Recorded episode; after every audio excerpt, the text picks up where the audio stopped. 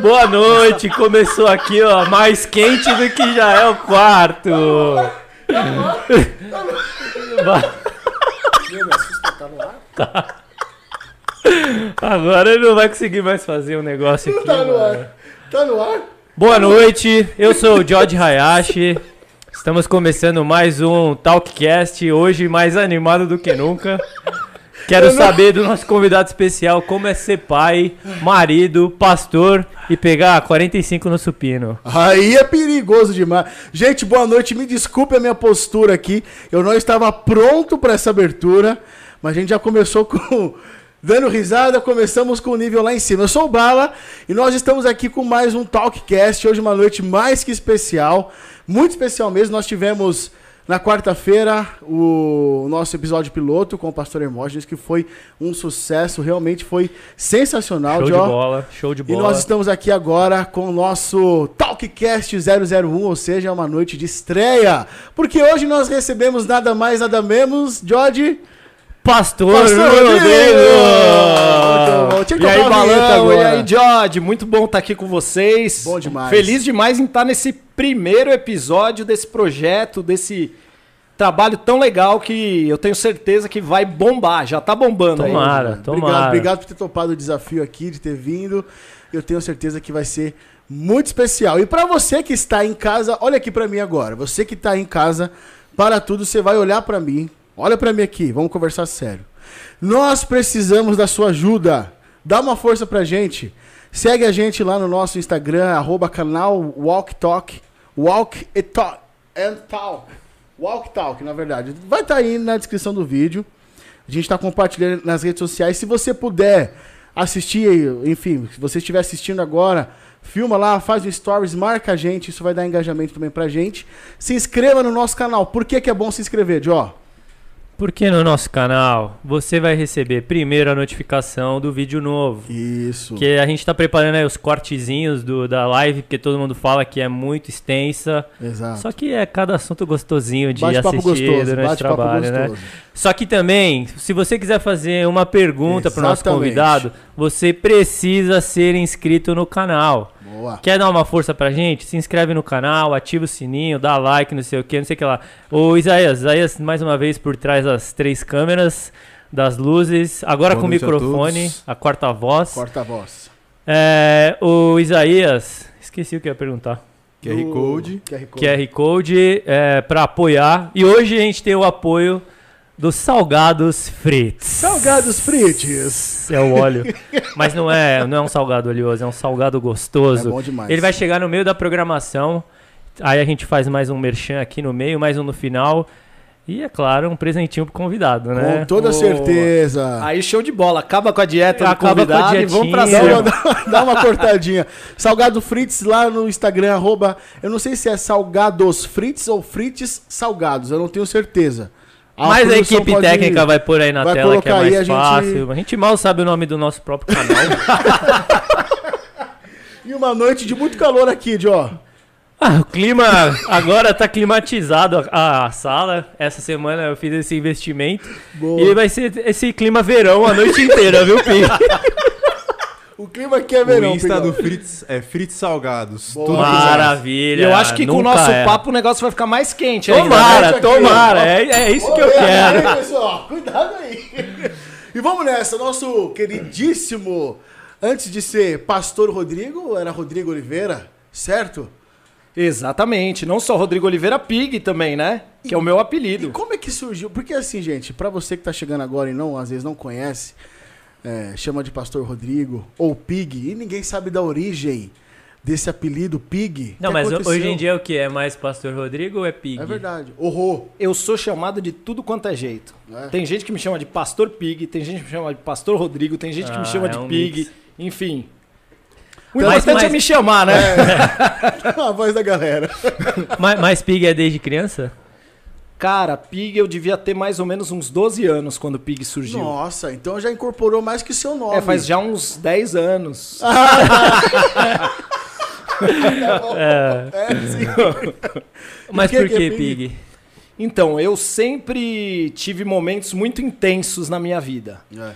E em um momento, eu criei uma conexão muito forte com o meu pai, que meu pai ficava muito fora de casa trabalhando e tal, e meu pai começou a me levar nos jogos do Palmeiras. Lá. Ah, E para um menino de uns 10 anos que nunca tinha visto uma torcida, nunca tinha ido no estádio, vê e se apaixona, né? Eu sempre falo, menino pequeno, a primeira torcida que vê acaba torcendo pro time, né? E ele me levou no jogo do Palmeiras. Até então eu era meio Palmeiras, meio Corinthians, que minha mãe fazia ali. Olha aí, ó. Essa aqui, essa aí já- mano, meio Palmeiras. essa aí é. E Então, aí seu eu me apaixonei. Pelo time e fiquei intenso ali acompanhando os jogos. E eu comecei a usar a camisa do Palmeiras, boné do Palmeiras e tudo do Palmeiras pra tudo quanto é lado. Olha lá. E aí no prédio que eu morava, olha que interessante, esse apelido vem do prédio que eu morava. Ah, que não é inclusive é o prédio que eu moro hoje, casado. Sério? Exatamente. Nossa. Eu.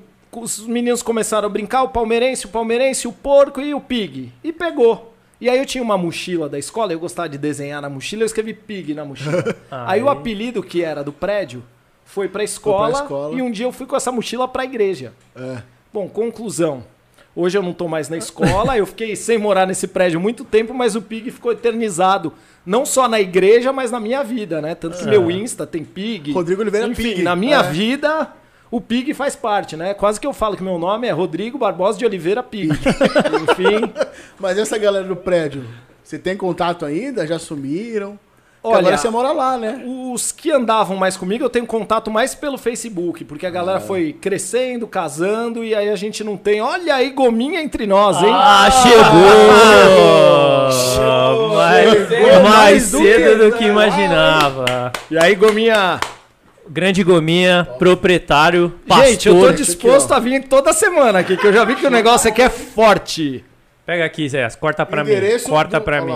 Fritos, Avenida- salgados e doces. Ó, você que vai fazer a célula, você que vai fazer. Você que tem um projetinho aí, né, pai? Pós-culto. Pós-culto. Você que vai fazer um- uma festinha clandestina em casa. Aqui não tem erro, mano. Aqui não tem erro. Vou abrir pra cê- pra vocês verem.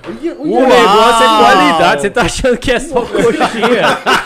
Você tá achando que é só coxinha. Você tá achando que é pouca coisa? Ô, Gominha, fala aí onde é o endereço aqui.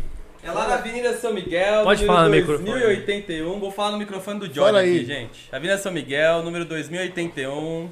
Cola lá que é bom, é de qualidade. Bom Os caras vão demais. contar pra você já já, ó. Tá no Vai iFood? comer. Tá No no, iFood. tá no no iFood, iFood. Vai Fritz. ter na descrição o WhatsApp também. Ai, que Boa. delícia! Gostoso. Valeu, Gominha. Obrigado, mano. Valeu, gominha, tamo junto. Pra quem não sabe, o Gominha também é, é cristão, tem lá o projeto dele na igreja dele, faz lá um projeto É, no Instagram, ô, sorteia Igreja Batista livro. Amiga. Igreja Batista. cara faz de tudo também. Igreja Batista Amiga. Igreja Batista Amiga, a gente encerrou com o Pig, agora. Agora vamos entrevistar o Gominha. Muito obrigado. Eu sou o Rodrigo também. É, Mais ser um Rodrigo. tranquilo a substituição. A Igreja Batista Amiga, a gente tá com um projeto novo com os jovens adolescentes, chama Boa. Followers Movement. Ó! Fica ligado aí que Boa vai ter coisa boa do Reino dos Céus, hein? Boa, Ah, boa. valeu. Ó, isso aqui é um corte lá, você manda pro seu. Pro seu É, pode mandar. Total. Obrigado, Valeu, mano. Falou. Valeu, gominha. O segredo aqui, é gente. esse, né, mano? Pro bagulho ficar da hora, você põe o nome em inglês. E deixa eu falar, Isaías, se alguém quiser apoiar o nosso projeto, se quiser patrocinar a, a ponto de que a sua marca também possa que pode ser que fique estampada aqui na nossa, na nossa televisãozinha aqui, o que, que deve fazer, meu amigo? A pessoa pode apontar o celular pro QR Code que tá na tela, Boa. vai levar pro WhatsApp, meu WhatsApp, ou ela pode mandar um direct no nosso Insta. E ela vai saber, a gente conversa ali os termos e tudo certinho. Precisamos de apoio. Se você tem uma loja de ar-condicionado, esse é o primeiro contato que a gente espera. Você vai, Prioridade. vai falar com alguém da nossa equipe lá, da nossa grande equipe. Ah, eu tá queria bom? dizer, já que estamos falando em equipe, Aqui parabenizar a Tami. A Tami que tá dando um apoio pra gente. Ó, Parabéns também. no nosso Instagram aí. Não, ela não artes. sai do celular. Tami, obrigado, viu? Arroba Tami Santana. Vê lá, namora, hein? Rodrigo, e sua infância? E aí, chegamos lá, 10 anos tal. Como é que foi a sua infância? Foi aqui não, em São foi Paulo moleque de mesmo? prédio, né?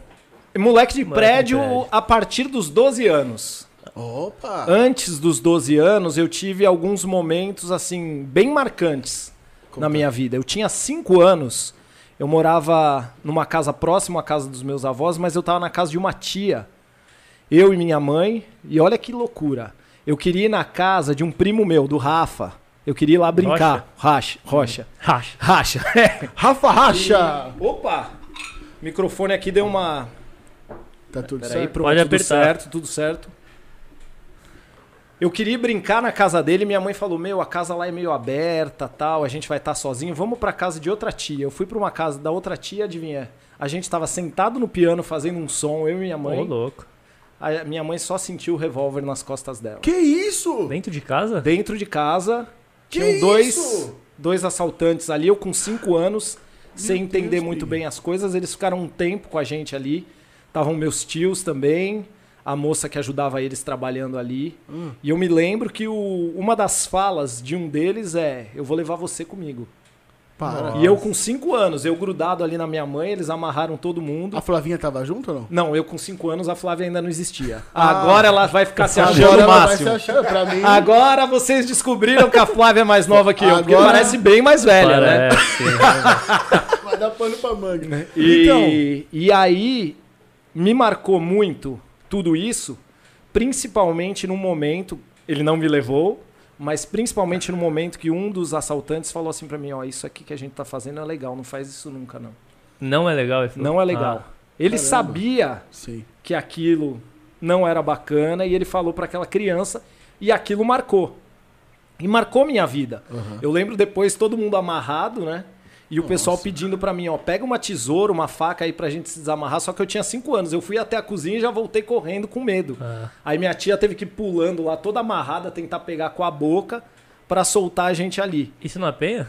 Isso na Penha, ali na Pedro Alegrete, pertíssimo da igreja. Nossa. Pertíssimo da igreja. não. E aí isso eu com 5 anos.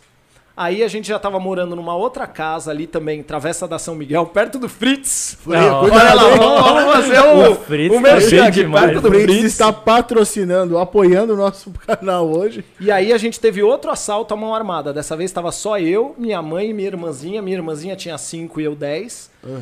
E eu lembro que a gente chegou da natação, minha, minha mãe foi abrir a porta e daí já tinha um cara com a arma falando: Que põe o isso? rosto no chão. Para.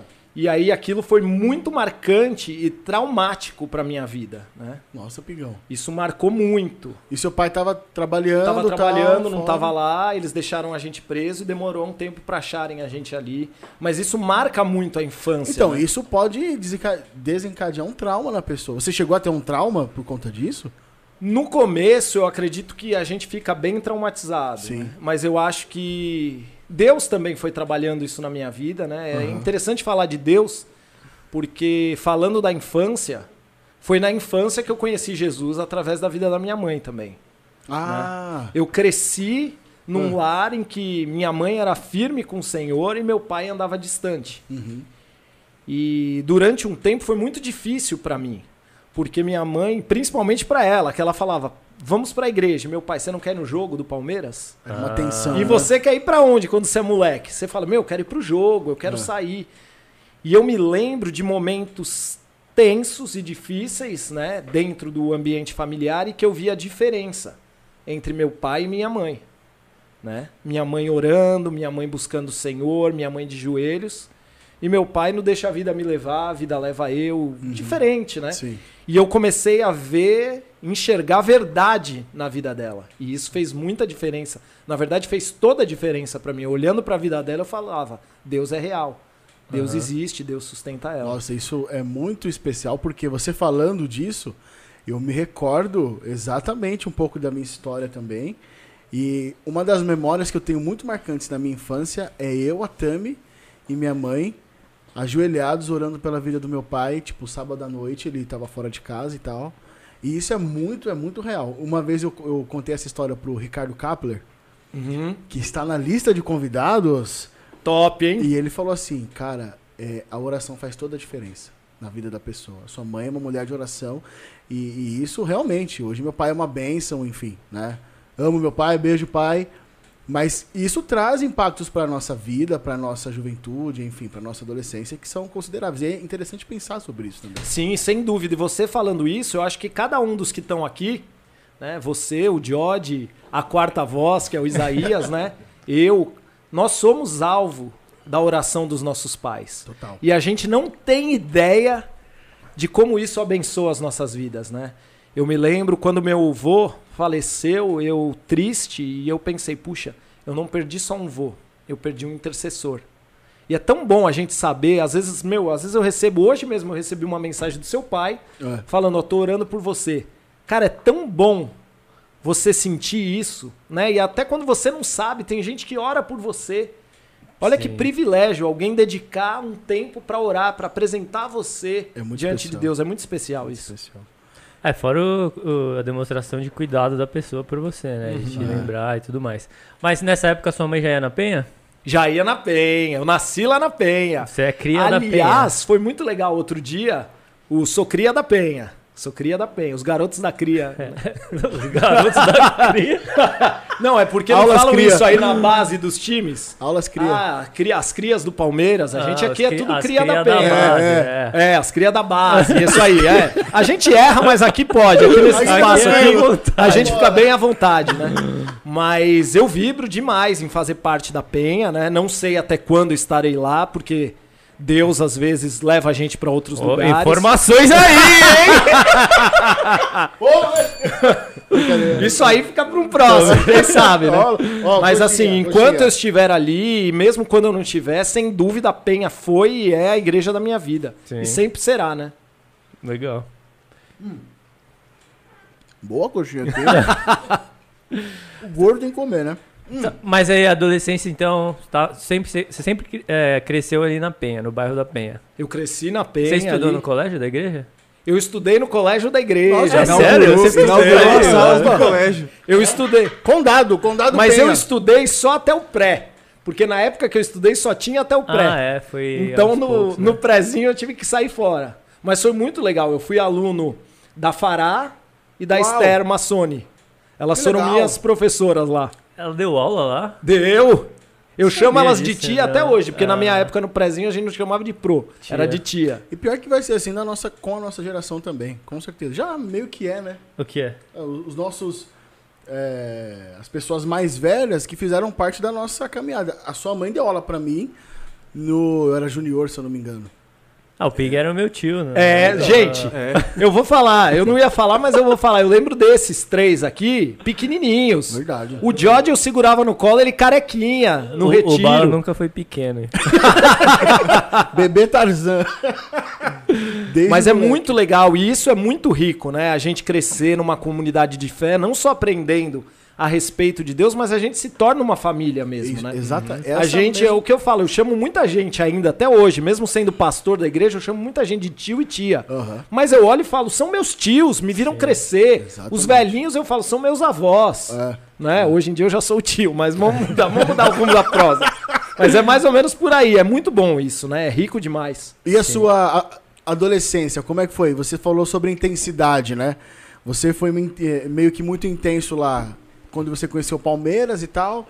E na sua adolescência teve. Exatamente. Eu, o que eu olhando para minha vida, eu sempre percebi momentos e escolhas em que eu sempre me joguei de cabeça. É. Eu sempre fui muito intenso nisso. E com o Palmeiras foi assim, né? Eu, puxa, eu me identifiquei com esse clube, eu vou assistir os jogos, eu vou sofrer. Detalhe, eu comecei a torcer pro Palmeiras com 12 anos, o Palmeiras estava 12 anos na fila.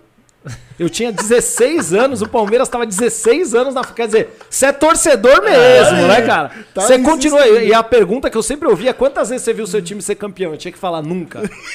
E pra vocês terem ideia de como era o negócio. Não era Horrível. fácil, mas torcedor raiz Tava lá. permaneceu. Na Boa. adolescência, É. eu tive momentos bem interessantes com Jesus, né? Sobretudo através da vida do pastor Paulo Real, que foi nosso líder na adolescência, também Paulo Mioto, Silene, a tia Elza, mas o Paulo Real, através do testemunho dele, foi muito importante na construção da minha fé. Mas eu acho que o que marcou a minha intensidade na adolescência foi eu ter me apaixonado por uma menina. Olá, hein? Eu me apaixonei por uma menina e eu decidi que aquela menina seria a minha namorada. Eu coloquei na minha cabeça, ela vai ser minha namorada. E eu fiquei ali uns bons anos esperando. O pessoal falava que eu era como Jacó, que esperou sete anos ali trabalhando arduamente. E eu consegui namorar a menina. Ó, Ah, quem persiste, né? Depois de um longo Namorou uma período. semana. não chegou a ser uma semana. Nós namoramos pouco mais de um ano. Ah, Mas foi, assim, algo que marcou a minha vida também. Eu lembro que os meus amigos falavam: Nossa, você é muito intenso quando você gosta de alguma coisa. E eu lembro que eu gostava dela e eu falava: Não. E quando a gente é adolescente, o adolescente já é intenso por si só. Sim. Você acha que é a pessoa da sua vida. É, que você vai casar. com essa pessoa. é, né? exatamente. Mas é, eu acho que. E no final da minha adolescência, eu comecei a gostar muito, eu sempre gostei, mas gostar muito de música. Música é apaixonante, né? E aí eu comecei. Adolescência é a fase que a gente constrói amigos que ficam pra vida inteira, e a minha turma na igreja era uma turma muito legal e a gente adorava fazer um som junto. Então a gente se juntava nos retiros, pegava o violão, cantava de Zezé de Camargo até o rock and roll. Mas a gente cantava de tudo. Ô, Pig, mas teve. eh, Eu acho que foi por conta desse namoro que você decidiu malhar, não foi? Uma coisa assim? Exatamente, ó. O pastor Rodrigo tem uns bíceps invejáveis, meu povo brasileiro.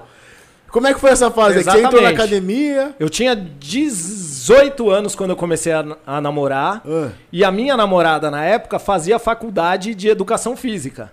E um dia ela falou: Vamos lá comigo assistir uma aula. Quando eu cheguei lá, eu era só o filé da borboleta, né? Aí eu olhei lá, os caras tudo encaixadinho. Eu falei: Ih, rapaz, vou tomar um preju. Aí eu falei: Não, eu preciso fazer musculação. E aí eu comecei a malhar e eu encontrei na musculação algo que fez muito bem pra mim. Eu sempre gostei de jogar bola e eu gostei tanto da musculação que eu fui tirando o pé do, Do futebol. futebol. e fui ficando na musculação. E agora eu vou entregar a minha idade, mas só de musculação eu tenho 25 anos. 25 Pigão. anos que eu malho sem parar. O máximo que eu fico parado é quando eu saio de férias. Focado sempre? férias na musculação sempre focado nesses 25 anos. Na, Na dieta, não. na alimentação não dá, né? Com frites. Se não tivesse os frites da vida, a gente ficava mais focado, né? Mas o, com frites não dá. O Fritz vai vender. Quem vai vender o Fritz agora? Mas assim, é, é, o seu biotipo em si, você era mais magro. Que nem eu. O meu biotipo eu já sou maior, assim, né? Então, pra eu ganhar massa muscular é muito fácil. Pra você, você teve que dar uma batalhada ali. Ah, eu batalhei bastante. É? Demorou. Ou usou um negocinho. Hã? Não, não, olha lá, bate aí, bate aí. Pastor Rodrigo! A hora da verdade, né? A hora da verdade. Não, não, suplementação, alimentação. Isso aí legal. Veneninho nunca? Veneninho nunca. Embora vou falar pra vocês que já pensei. Ah, mas já é, tive. Na academia o pessoal É, oferece. é muito difícil você. Sabe o que aconteceu uma vez comigo? Essa história assim é doida. Ah. Mas dentro de uma das academias que eu treinava, tinha um cara que vendia os veneninhos, né? Isso há bastante tempo atrás. Eu acredito que há uns 15 anos atrás. Você treinava onde? E um Lá dia perto? eu treinei na Dandy ali, E na né? D... Você chegou a treinar na DK? Não, não cheguei, não cheguei. O Vitor acho que treinou lá, né? Que é na Eu- Moca. Isso, eu acho que sim. O Vitor Ah. treinava. Moca é muito longe pra mim, né? Mas eu lembro que o cara, eu treinando, e um dia ele chegou em mim, encostou em mim e falou assim: Você vive no morro e não fuma maconha. Que isso? Aí eu olhei assim. Eu falei assim: O que, que ele tá querendo dizer, né? Aí eu olhei. Aí eu falei assim: Meu, o que, que ele tá falando, né?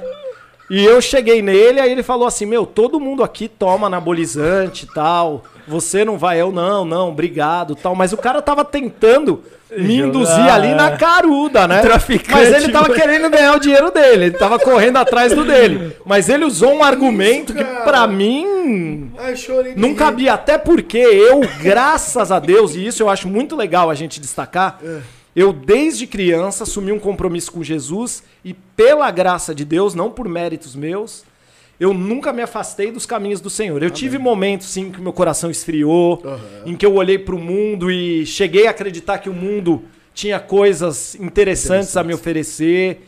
Deixei meu coração esfriar, mas eu nunca deixei de estar na igreja. Eu agradeço muito a Deus o fato não só de eu nunca ter deixado de estar na igreja, como o fato dos meus grandes amigos serem da igreja. Porque em momentos que meu coração estava frio, os caras me puxavam para perto. Isso é muito E importante. em momento que o coração deles estava frio, eu puxava eles para perto. E isso é muito bom. Um exemplo bíblico é Enoque, que caminhou com o Senhor, não é verdade? E, enfim, foi até. Gente, me fugiu a palavra aqui. Arrebatado. Arrebatado. Boa, Isa. Mas, ô, Pig, é interessante falar disso. Não, porque... pera aí, mas você acha errado tomar uns veneninhos?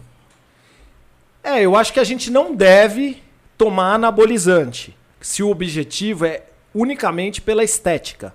Ah. Né? Hoje em dia muito se fala de reposição hormonal e coisas desse tipo, É. mas eu não sou a favor de você tomar algo que vai prejudicar a sua saúde em pró da sua beleza, né? Até porque a beleza é muito, vai muito além do do exterior, Estética, né? é. Eu conheço pessoas esteticamente perfeitas aos olhos do mundo que não tem alegria, que não e eu conheço pessoas que às vezes não chamariam atenção num ambiente que só valoriza isso, que são lindas, pessoas lindas. Então a beleza vai muito além de um corpo bonito, de um cabelo bonito. Eu acho legal a gente se cuidar, a gente cuidar da alimentação, a gente fazer uma atividade física.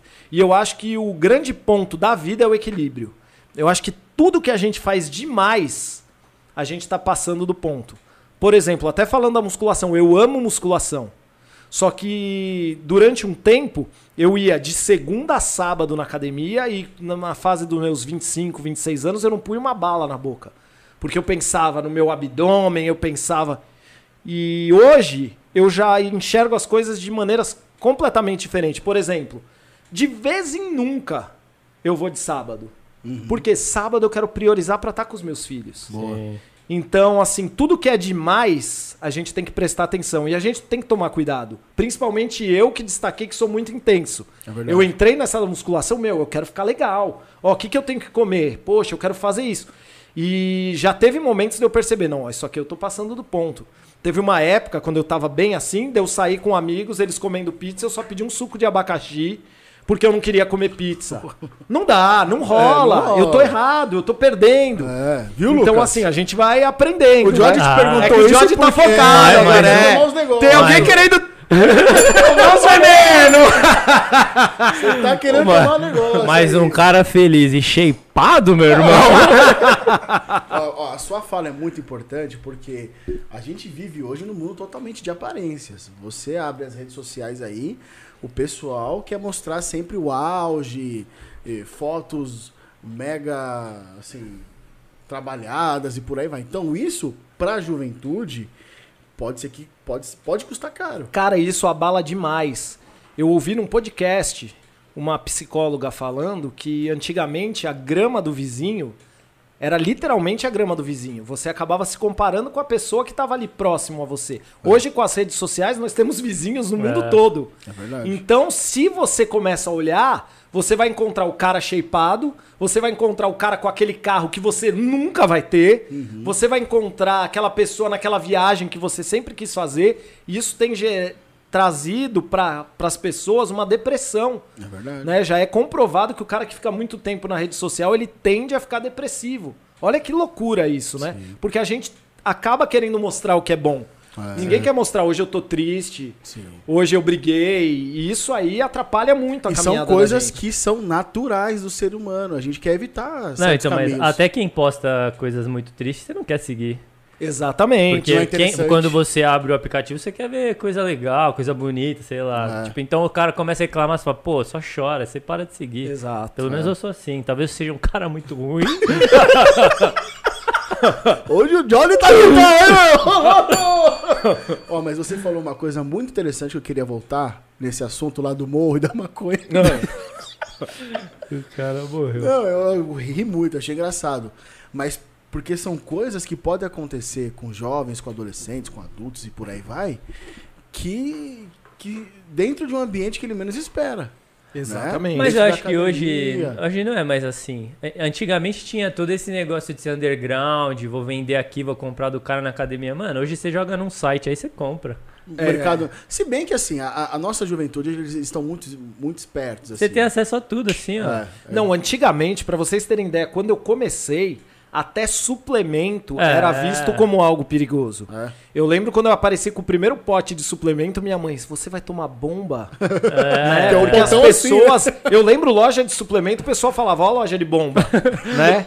E hoje o suplemento, ele é indicado, inclusive, para tratamento de doenças, Ah, né? Tem nu, nutricionistas. Isso, indicam exatamente. Uma vez eu, a primeira vez que comprei o Whey, é um potão, né?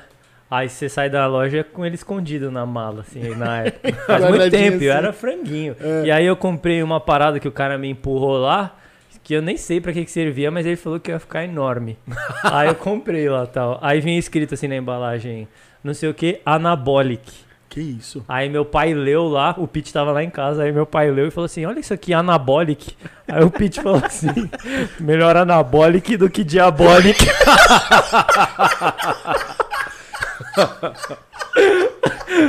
Aí eu entrei pra academia de cabeça. O negócio tá bom aqui, hein? Lembrei dessa aqui há muito tempo, hein? Vamos lá, enquanto ele respira aí. Ô Pig, enquanto o Bala volta ali, você comentou da, né, falou das redes sociais e dessa influência da grama do vizinho. Você como pai e pastor, como pensa isso pro, pra geração da igreja que você tem pastoreado e pros seus filhos? Boa, Isa. Ah, eu acredito que esse é um grande desafio, né? Falando primeiro dos meus filhos, que eu acredito que Deus tem me confiado muitas vidas, né? Eu fiquei um tempo com os adolescentes, agora eu tô só com a juventude.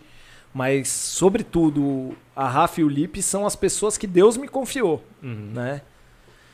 Cara, é um desafio muito grande. É um desafio muito grande. A gente tentou e tenta evitar ao máximo o contato precoce deles com a tecnologia. E a gente segurou bastante, só que aí veio a pandemia. E veio a pandemia, eles tiveram que começar a ter aula online, a gente não tinha nem estrutura para isso. E hoje a Rafinha ela chega da escola, que ela voltou aí presencial, ela entra no computador para fazer a lição de casa junto com as amigas Já tem online. autonomia de Ou chegar- seja, já Já tá imerso. já tem uma identidade ali digital, já vem, entra, sabe criar reunião, tal. O Lipe ainda nem tanto, mas eles já estão nesse mundo e a gente tem que ficar com o olho muito em cima. Porque ao mesmo tempo que a tecnologia traz muita coisa boa, ela traz muita coisa ruim. Sim. Exatamente. né?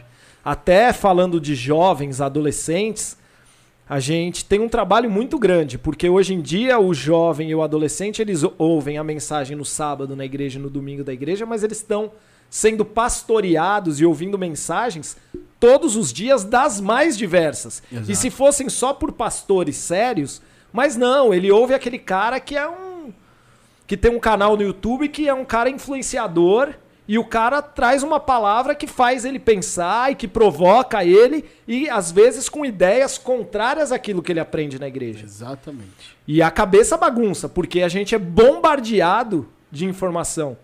Então a gente tem que ficar junto, ficar de olho para orientar e tem que colocar o joelho no chão, porque é é realmente uma batalha, né? Essa intensidade que você sempre teve na sua vida, você traz também pra paternidade?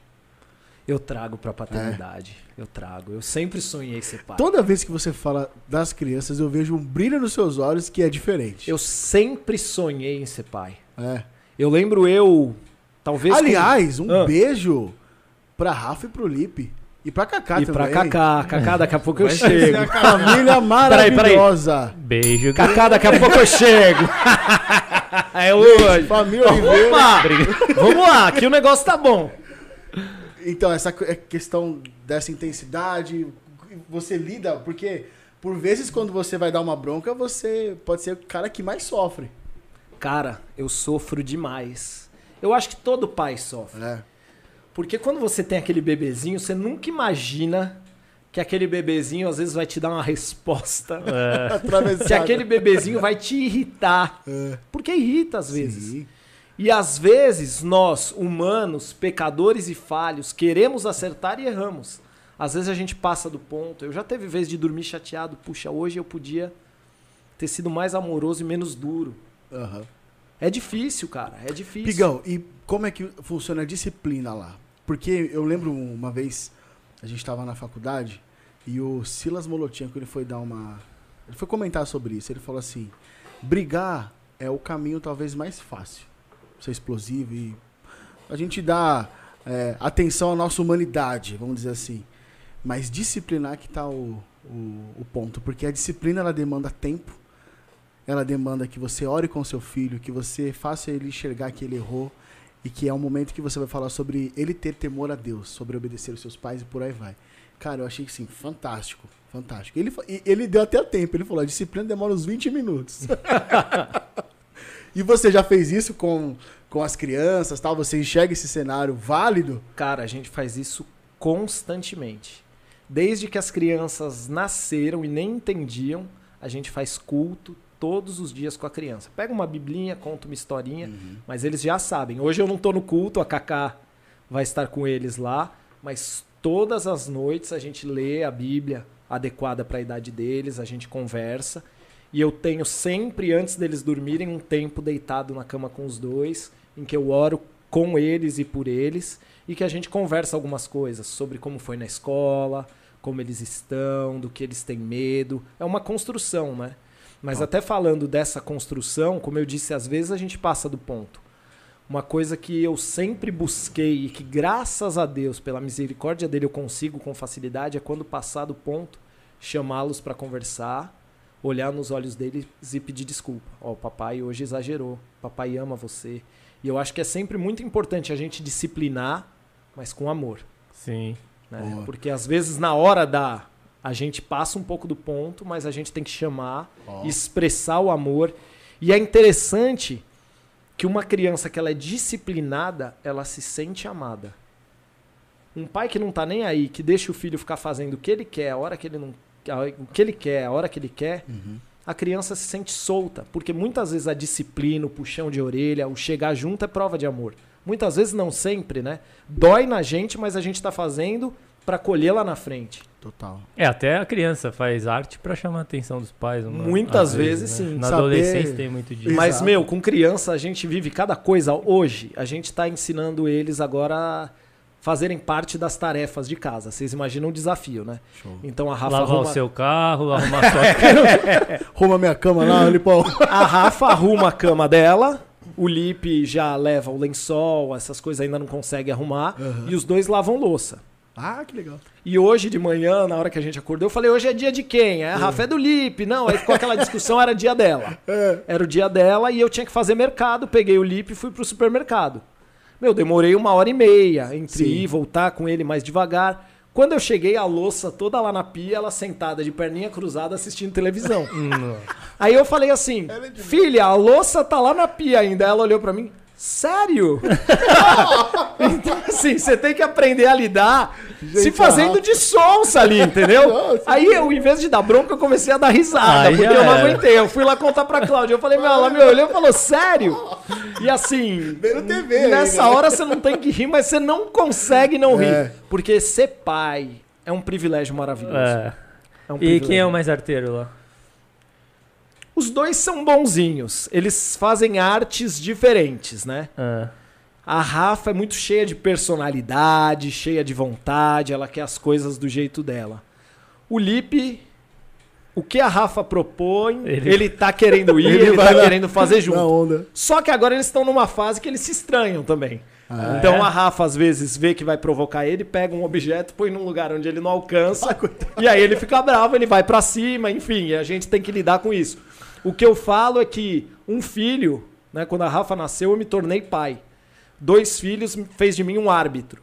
Eu tenho que toda hora ficar decidindo, não, isso aqui é com ele, isso aqui é com ela, né? Bem, é um desafio, mas é um desafio, eu acredito que mais maravilhoso que Deus me concedeu. Ó, isso aqui vai dar um corte muito bom, hein?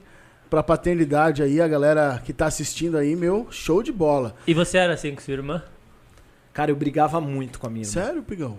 Eu brigava muito com a minha irmã, eu era chato. Você era Mas chato? era ciumento, como é que era? Não, não, eu achava que ela era chata. né?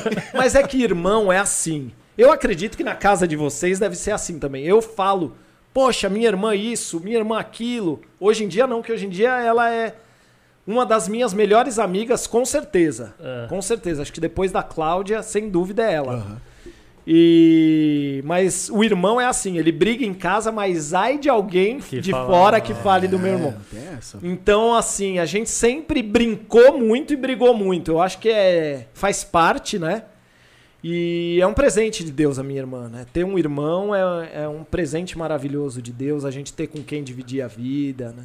É muito. Manda um beijo pra ela, aproveita pra. Flá, te amo muito, ó. Eu deixo beijo. um beijo pra minha irmã também, minha melhor amiga depois da minha esposa. Vai, George. Sorelli, um abraço, um beijo.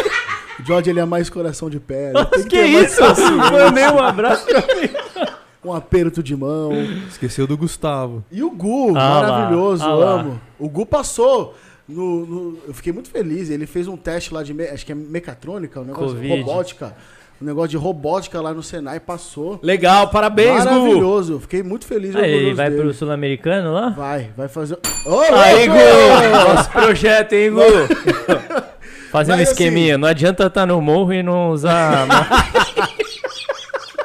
Peguei essa pra mim. Deixa eu explicar pro pessoal de casa. Mas, fala, fala. Eu dei muita risada porque tem coisas que eu acho muito particulares e são muito engraçadas. E a minha risada, quando eu acho muito engraçada, ela é uma risada sincera. E já aconteceu de eu desmaiar. É. De tá perder brincando? o ar, eles estavam lá em casa. Não, mas é por isso que todo mundo para a hora que ele começa a dar Exato. A gente tem que ficar atento. É- a Stephanie, ela fica atenta, assim, amor, para, respira. Porque eu entro numa. Até pro pessoal que tá acompanhando a gente não achar que É forçado. é forçar, porque é de verdade. É um- eu acho umas coisas que eu acho muito engraçado. E eu dou risada de verdade. Então, pessoal, desculpa aí se alguém se sentiu, né, muito gritado e tal, mas acho que é bom, né, pontuar os pontos. né, Sim, Lucas? sim, sim, sim. Não, Mas a Vamos, gente chegou lá na paternidade, mas eu queria voltar só um pouquinho. Era, Vamos, era isso fica que eu ia te perguntar. Porque eu ia. Porque eu falei da minha intensidade em tudo, né? Com Palmeiras, É. depois com a música, né? Eu comecei a ser um fã do Titãs. Titãs, eu lembro. Eu comecei a ir em tudo quanto era show e eu cheguei a cantar com os Titãs num show. Ô, louco. Como? Cheguei a cantar. Era um programa de rádio que tava tendo num show dos Titãs Ah. e tava lotado. E tava eu e o Renato, meu cunhado. E aí falaram: hoje uma pessoa vai cantar com os Titãs. E era meu aniversário ainda. Aí o Renato, é você, é você. E a gente lá no fundo do show, eu falei que sou eu, mano. Ô, Olha o tanto mas de chegou gente. um, tempo que os caras já te conheciam. Ah, eles me conhecem. Eu tenho o Sérgio Brito no Facebook. de tão fã que você eu tenho o. Paulo Miklos no Facebook. Olha só, fanboyzão assim. É, eu ia, eu ia nos shows, eu gostava bastante. Eu entrava no camarim pra trocar ideia com eles. Enfim, porque eu acho que principalmente esses caras famosos, muita mulher vai no show, mas não é que admira o trabalho, não é que gosta do som, mas vai lá pra fazer graça. É. E quando eles conhecem alguém que gosta do som, que valoriza, eles valorizam isso. Não é legal a gente Exatamente. conhecer alguém Exatamente. que curte o nosso trabalho, que valoriza. Ó, o Fritz! Ó o Fritz, hein? Ô, Bruno, coach E- Bruno Santos. Enfim, foi super intensa essa fase com Titãs também. E aí eu tava contando do show. Era meu aniversário. É. E aí, quem quer cantar? Eu levantei a mão, eu, eu, eu. E aí os caras falaram, vem você. Que top. E aí eu fui passando por todo mundo, né? Na época não tinha celular. Eu falei, cara, Renato, tem uma câmera que tira umas fotos aí, né? Aproveita. E aí eu fui, quando eu passei pela segurança que eu ia subir no palco, colocaram um outro cara pra Ah, cantar. Aí os seguranças falaram assim, ó, não vai rolar. Aí tinha uma um pilastra assim, eu segurei na pilastra e falei, não, eu vim até aqui, eu vou ficar aqui. Aí o cara, não, você tem que sair. Eu falei, meu, é meu aniversário. Eu quero cantar com os caras. E aí começou um burburinho ali, o cara que subiu era desafinado. Os caras começaram a pedir pro cara sair. E nessa, o Marcelo Fromer, que já faleceu, Sim. que era guitarrista dos Titãs, me viu. E ele já me conhecia de ir nos shows. E ele olhou pra mim, enquanto tocava ali, e fez: O que, que tá acontecendo? Eu falei: Eu ia cantar e não estão deixando. Aí ele olhou pro segurança e falou: Deixa ele cantar. Ó, que Aí os moral. caras soltaram, eu Que fiquei lá. Gente, eu tenho DVD. Eu tenho DVD, eu cantando. O Paulo Miklos me levanta no colo. Foi louco. Não tem no YouTube? Não tem no YouTube, eu tenho que colocar no YouTube, Ah, né? já Eu que jogava colocar, aqui, já. Não, é. Agora. Eu tenho no DVD. Aliás, eu- a gente quase, a gente quase não tem mais aparelho de DVD. Não, eu tenho eu que nem tenho. digitalizar Pior- isso aí. Pior que um dia ele me mostrou isso aí, eu achei o máximo. Você viu, né? O máximo. Ele, o Biri no show. Isso, pior que você chega. Eu cheguei uma hora da manhã em casa. Aí meu pai e minha mãe dormindo, eu invadi o quarto deles. Mãe, um sonho, um sonho! Cantei com os titãs, ele tá, eles tá bom, vai dormir. Eles achavam que eu tinha sonhado. sonhado. E eu tava chegando do show aquela hora. Bebaço. É isso. Sempre fui um menininho de Jesus. Aproveitando, a Carla perguntou qual o significado do Dinho Ouro Preto pra você. Ô, louco. O significado do Dinho Ouro Preto pra mim? Então, eu trabalhei na 89, na Rádio Rock um tempo, né? Show. E eu tive a oportunidade de conhecer o Dinho.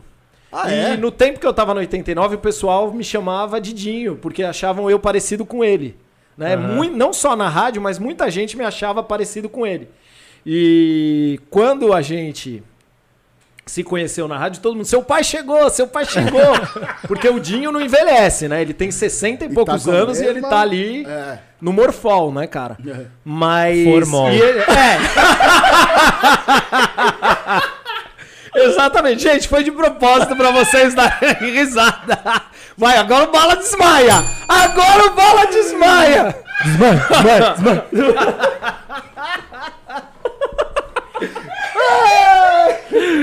Vai dar M, hein? Vai dar M. Primeiro episódio vai dar M, hein? Enquanto isso, ó. Vamos do salgado, Meu, comendo maravilha. frites e rindo desse jeito. Ah, os caras querem trazer pastorzão sério aqui, teologado. Ah,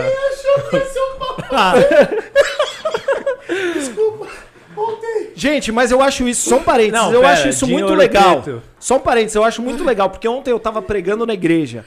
E eu acho legal um papo desse, porque desmistifica muito a ideia de que, ah, o pastor. Meu, o pastor é que nem todo mundo. O pastor Não, é. brinca, o pastor dá risada, o pastor Pigão, fala acho- bobeira, o pastor fala sério. Eu acho É, Não, a, a gente é, a- a gente sente dor, a gente sofre, enfim, a gente tá junto na caminhada aí. E é bom demais a gente ter momentos assim. Sim, então é a ideia desse projeto é justamente essa: é, é mostrar pra, pra galera que todo pastor, antes de ser pastor, ele teve uma vida normal. Pode ter feito. Não, aí- não, mesmo depois de mesmo ser pastor, a gente tem a vida Aí eles normal. viram isso Olha aqui. o ó. Jorge falando que depois que eu virei pastor. Depois que vira pastor, vira isso aqui. pastor não tem vida normal. Polêmica. Olha o corte, né? Maravilhoso. Esse episódio tá maravilhoso. Não, mas aí voltando no Dinho, aí os caras falaram, ó seu pai. Aí ele mesmo olhou pra mim e falou, caramba, a gente parece mesmo. Aí tirei uma foto com ele e tal. E aí o que foi engraçado, e vale a pena contar pra vocês, na hora que ele tava indo embora, tava indo embora. Eu fazia estágio lá, eu e as minhas amigas que faziam estágio, es- estágio. Hoje tá- as palavras estão uma É, maravilha aqui, né? Como- que faziam estágio preço? comigo. E a gente entrou no elevador com ele, ele falou, vocês vão embora como? A gente de metrô. Aí ele, ah, eu dou carona pra vocês. Para. Aí a gente falou, "Ô, sério tal? Aí ele perguntou pra uma menina, onde você mora? Perdizes. Ele, legal, você, Pinheiros. A outra, ah, eu moro na em Moema. aí legal, aí, eu aí ele falou, e você, Rodrigo? Eu falei, eu moro na Penha. Ele olhou pra mim e falou, aí é... Mas de metrô mesmo. Aí ele falou uma palavra inapropriada pro horário. Aí vai de metrô. Aí eu mesmo. falei, ah, beleza. Ele, mas eu te deixo no metrô. Não, beleza, beleza. Já valeu. Mas a gente tava lá honrando a Penha. Boa. Honrando a Penha. Não teve vergonha de meter um Miguel Mas ali, aí né? voltando, isso também do Titãs foi muito intenso. E eu me lembro que eu acompanhava, eu gostava de saber o que estava acontecendo na vida dos caras. E uma vez, conversando com uma amiga, a Márcia, que hoje é minha cunhada, ela olhou pra mim e falou assim: "Eu queria ver toda essa intensidade que você tem voltada pra Jesus. Eu queria ver a sua vida como ia se tornar se toda essa intensidade fosse pra Jesus." Cara, e hoje eu tenho vivido isso. Hoje eu olho pra minha vida e eu vejo. A minha paixão é falar de Deus, a minha paixão é falar de Jesus, a minha paixão é viver pra Jesus, a minha paixão é viver expressando o amor dele pras pessoas, pro próximo. Amém. E eu valorizo muito aquela fala daquela minha amiga, porque foi um start, começou a mexer comigo. Eu nunca imaginei que eu ia ser pastor. O pastor Vitor, que é pastor da nossa igreja, ele é meu amigo há bastante tempo, há muito tempo. E ele sempre foi o meu amigo pastor. É aquele cara que, meu, desde novinho a gente já olhava e falava, esse aí vai ser pastor. É o pastorzinho. E ele ia, ele era o pastorzinho, e, meu, ele é pastorzinho. E eu, amigo dele, ele sempre olhava e falava, o Pig é doido. O Pig é doido. E eu falava, e eu nunca vou ser pastor. Eu lembro quando eu fui conversar com ele e falar assim, meu, vou fazer faculdade teológica. Ele ria tipo bala, assim, sabe? Porque, meu, Tava o que, muito que o fora, Pig? né? O Pig tá ficando louco, É. né? Mas é exatamente isso, cara. Deus, ele usa as coisas loucas desse mundo pra confundir as sábias, né? Total. Eu que nunca imaginei, pra você ter ideia, meu avô era pastor, meu avô tinha uma biblioteca top. Só livro legal. Meu avô faleceu, eu tinha 21 anos. Minha mãe, você quer algum livro dele? Eu, não, mãe, pode doar tudo. Não quero nenhum livro, doamos todos os livros. Daí eu na faculdade, cada vez que eu ia comprar um livro, minha mãe, tinha. seu vô tinha. E até hoje eu durmo, eu olho e fico pensando, meu vô tinha. Porque até hoje a gente faz teologia, a gente quer comprar livro, a gente fica apaixonado por livro. Mas eu acho que olhando pra trás, pra toda a minha vida, eu vejo a misericórdia de Deus sobre a minha vida. né? Eu sempre fui dele, e mesmo quando meu coração esfriou, ele não deixou eu correr pra longe dele. E eu agradeço muito tudo isso e principalmente ele ter me chamado de maneira tão clara e o privilégio que eu tenho hoje de ser um pastor. Apesar das minhas limitações, das minhas dificuldades, enfim, das minhas lutas, o Senhor tem me usado desse meu jeito, meio atrapalhado, meio estabanado, para proclamar o nome dele. E tem abençoado muitas vidas, viu, Pigão? Amém. Com certeza. Mas você já chegou a ser super desviado da igreja ou é só foi tipo épocas que você dava uma esfriada? Não, eu nunca me desviei da igreja. E até quando eu saía, tava com o coração frio, eu saía e às vezes, por exemplo, Quando você ia, pro, saía, ia tipo, pra uma pra- balada, ah, por exemplo, com o pessoal da igreja, Aham. Que eram os amigos da igreja, né? Sim. Ah, vamos e íamos. Eu chegava e eu nunca conseguia me sentir confortável. Porque eu entendia que aquele lugar não, Não era lugar mim. pra eu lembro que eu voltava pra casa triste às vezes. É. Eu, puxa, não é isso. É engraçado que a gente às vezes transita por alguns lugares, mas quando a gente já entregou a vida pra Jesus, a gente já sabe, meu lugar não é aqui ou ali, meu lugar é ele. Amém. Meu lugar é ele. E foi isso que me manteve sempre firme. Ele falou: "Você é meu" e não teve jeito, né? uhum. E graças a ele eu tô aqui, eu construí a minha família, porque é só pela misericórdia dele. né? Amém. Sim. Top, top. E aí a intensidade que é a grande bênção da minha vida hoje, além do ministério, é a minha esposa, né? Opa! Que é alguém que eu conhecia desde criança Ah, é, é. e que é um pouquinho mais velha que eu. E por ser um pouquinho mais velha que eu, eu me lembro quando eu a vi a primeira vez. Como foi essa história aí? Porque ela, Porque, sempre, assim, foi, ela sempre foi linda. Ela sempre foi linda. uma história com a Kaká top. E até pra chegar nas crianças, que era até um ponto que eu queria trazer, que a gente falou da sua paternidade, mas nós, nós não falamos o pré, que, que é uma história super interessante. Sim. Então conta pra gente como. É, a Cláudia, eu acredito que depois de ter conhecido Jesus, ela é a maior bênção que Deus me Ó, concedeu. Kaká ganhou a noite. Ela é Kaká? minha. Eu já tô preparando o terreno, entendeu, gente? É hoje! Ô, louco! Mas, cara, é muito legal isso aqui, a gente poder ficar bem à vontade, né? Não, o Fritz eu vou daqui a pouco, senão eu- minha boca vai secar Tá aqui. bom. Mas o Fritz é top, hein? É daqui a pouco, mas o Fritz é top. Mas o que que acontece? Eu conheci a Cláudia num contexto que ela é um pouquinho mais velha que eu, e menina normalmente já amadurece Ah, antes que o homem. sim. Né? E eu lembro quando eu a primeira vez tive contato com ela, eu fui na casa dela brincar com o irmão dela, e eu lembro ela entrando, eu olhei e falei, nossa. Quantos anos? Eu tinha nove. Nossa! Ela tinha 13. Com Tranquilo. 9 anos, a gente já acha. Eu olhei assim, nossa, de que eu achei ela bonita, gente. Sim. Não vamos, não vamos achar. ah, não, não, não, problema. Segura, George, segura! Segura! Sim, não, sim. Né? Eu achei ela muito bonita. E eu lembro que ela falou: Oi, Rodriguinho. Nossa, E eu lembro que, que o irmão dela, o Renato, ele olhou pra mim e falou: Não liga pra minha irmã, não, que ela acha que a gente é criança. Ó, eu tinha maduro. 9 e ele 10, 11. Né? Olha que loucura. Pega seu bonequinho aí, Porque vamos fazer quando uma a guerra. gente tem 9, 10, a gente acha que a gente é Já alguma é. coisa, né? Pega o seu carrinho agora. E eu pra- sei que o tempo passou, né? A Cláudia construiu a história dela, que eu não vou entrar em detalhes aqui. Aham. Eu construí a minha. E já mais velhos, eu comecei a me interessar por ela. Só. Só que ela me conhecia de criança. E ela olhava pra mim e enxergava Pig louco. uma criança. Piguinho, piguinho. Uma criança, É. né? Ele é novo, não tem nada a ver. Só que a o dia a dia tornou a gente muito amigos, né? A gente saía, a gente tava numa época que a gente saía todo final de semana. Eu, ela e o Vinícius, que era um grande amigo meu, é um grande amigo meu, que hoje vive nos Estados Unidos. Nós saíamos sempre os três e eu comecei a me interessar por ela.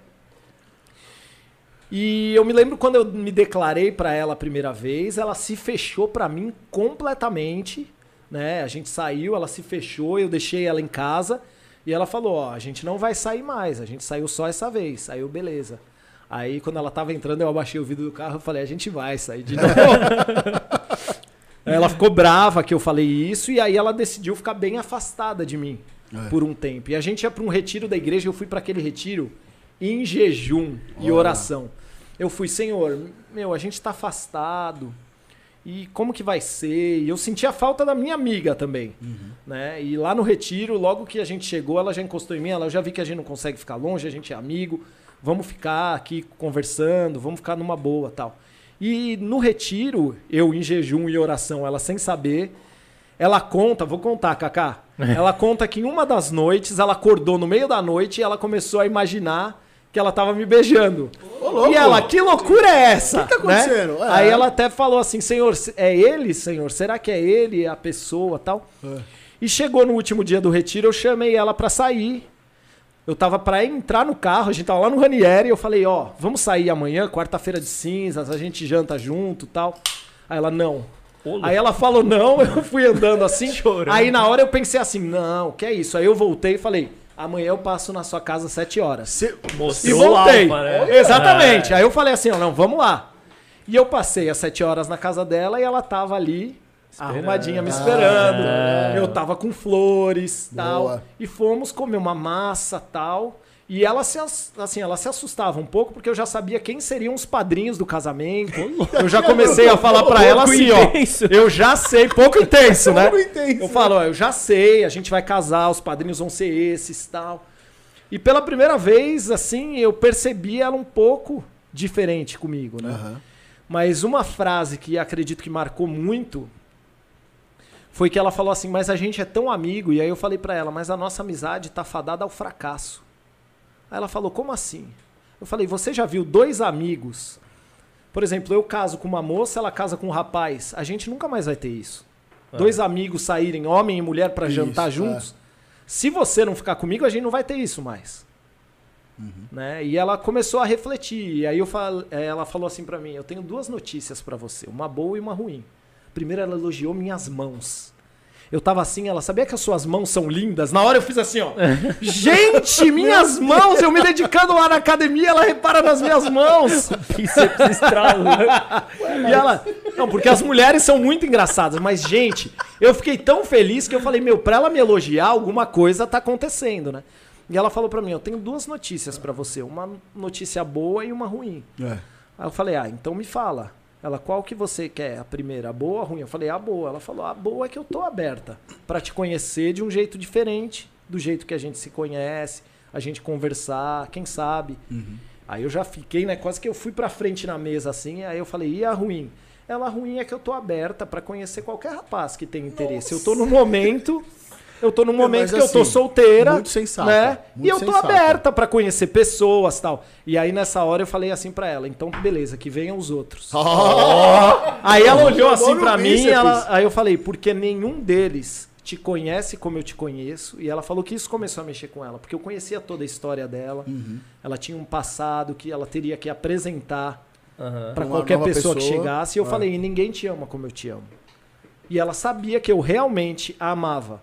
Foi um amor de amigo que se transformou num amor de homem pra uma mulher. Sim. E aquilo mexeu bastante com ela. E, cara, desde então aí a gente saiu mais algumas vezes e Deus me deu a bênção dela me dar uma chance. E a gente começou a namorar no dia 18 de março de 2009 e no dia 20 de março de 2010 a gente estava casado. Um ano e Tá dois vendo, dias depois. E você enrolou 10 anos a nova. Mas claro que a gente já se conhecia muito. Sim. Né? Ela, eu lembro que ela conversando com uma pessoa, Eita, já a tinha um caminho pessoa andado, falou pra né? ela assim: quando é muito amigo, ou vai dar muito certo ou vai dar muito errado. Uhum. E ela arriscou. E que bom que ela arriscou, porque ela é a grande bênção na minha vida, é a mãe dos meus filhos, é minha parceira, uma mulher de oração, uma mulher de Deus, uma mulher Cara, que eu vou falar uma coisa assim. Pra quem não conhece a Kaká e for conversar com ela assim hoje aqui agora, vai sair daqui e falar: essa mulher é top. É uma mulher de Deus.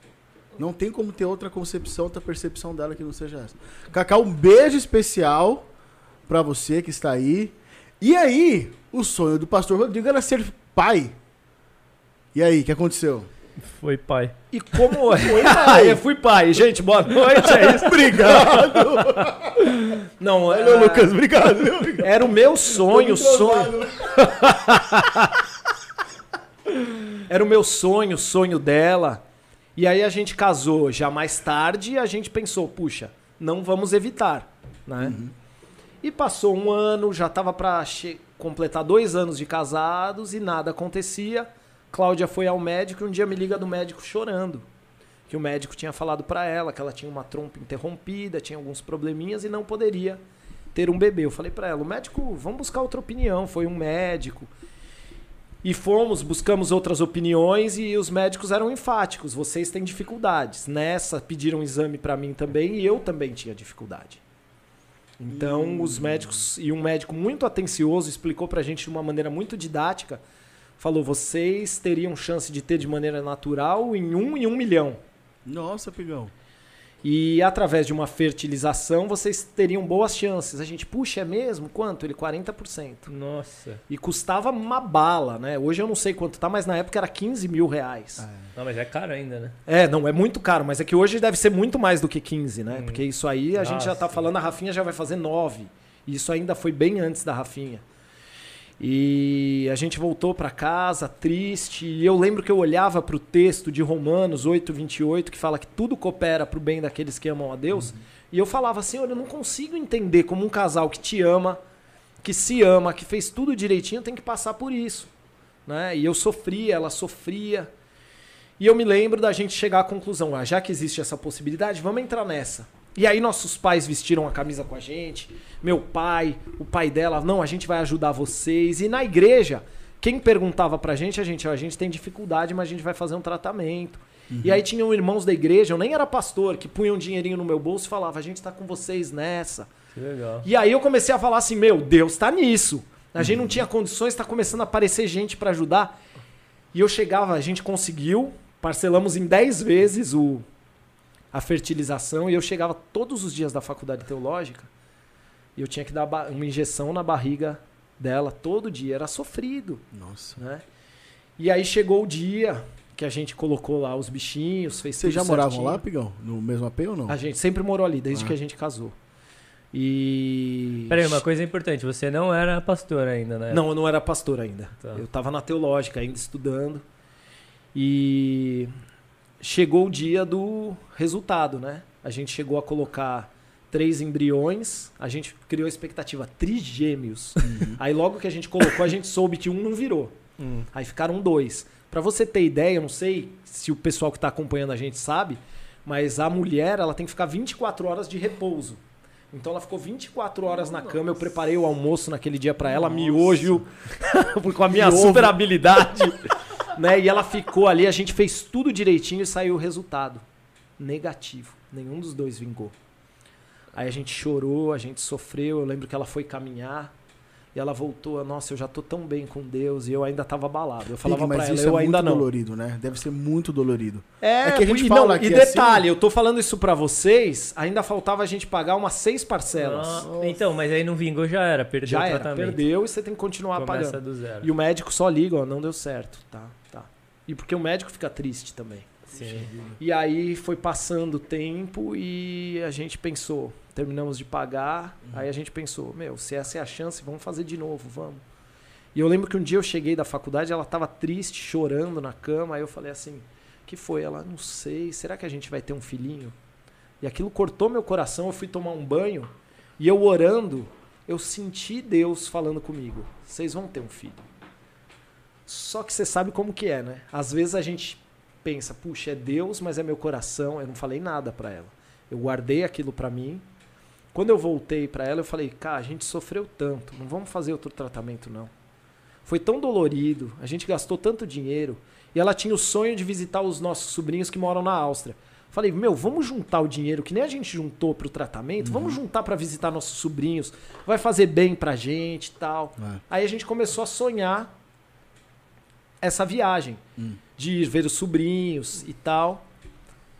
E nessa, a gente começou a pagar a viagem. Num dia de manhã, ela vem pra mim: Rô, eu acho que eu tô grávida. Aí eu, não, não é possível. E eu tava com sono, né? Era seis da manhã, eu deita aí, acho que você não tá. aí a gente comprou um outro teste no outro dia, deu positivo de novo, a gente não conseguia acreditar e a gente foi fazer o exame de sangue. E tava lá a Rafinha. Olha só. Tava lá a Rafinha. Arrepiei aqui. E é Que por isso especial, que ela hein? chama Rafaela. Porque Por? Rafaela significa Deus cura. E os médicos falavam que não, não era possível, os homens não acreditavam, mas Deus mostrou que quem tem o controle é ele. E é muito louco isso, porque a gente casa e a gente acha que a gente tem controle. Eu vou ter filho depois de três anos, depois de dois anos eu vou ter outro, e depois de tanto tempo. Não, é Deus que controla. A nossa vida está nas mãos dele. A gente deve fazer planos. E é o que a Bíblia diz: o homem faz planos, mas a resposta vem do Senhor. E ele deu a Rafinha pra gente. E a Rafinha é um presente de Deus. A gente pensou, nosso milagre, temos o nosso milagre, glória a Deus, não precisamos nem nos cuidar.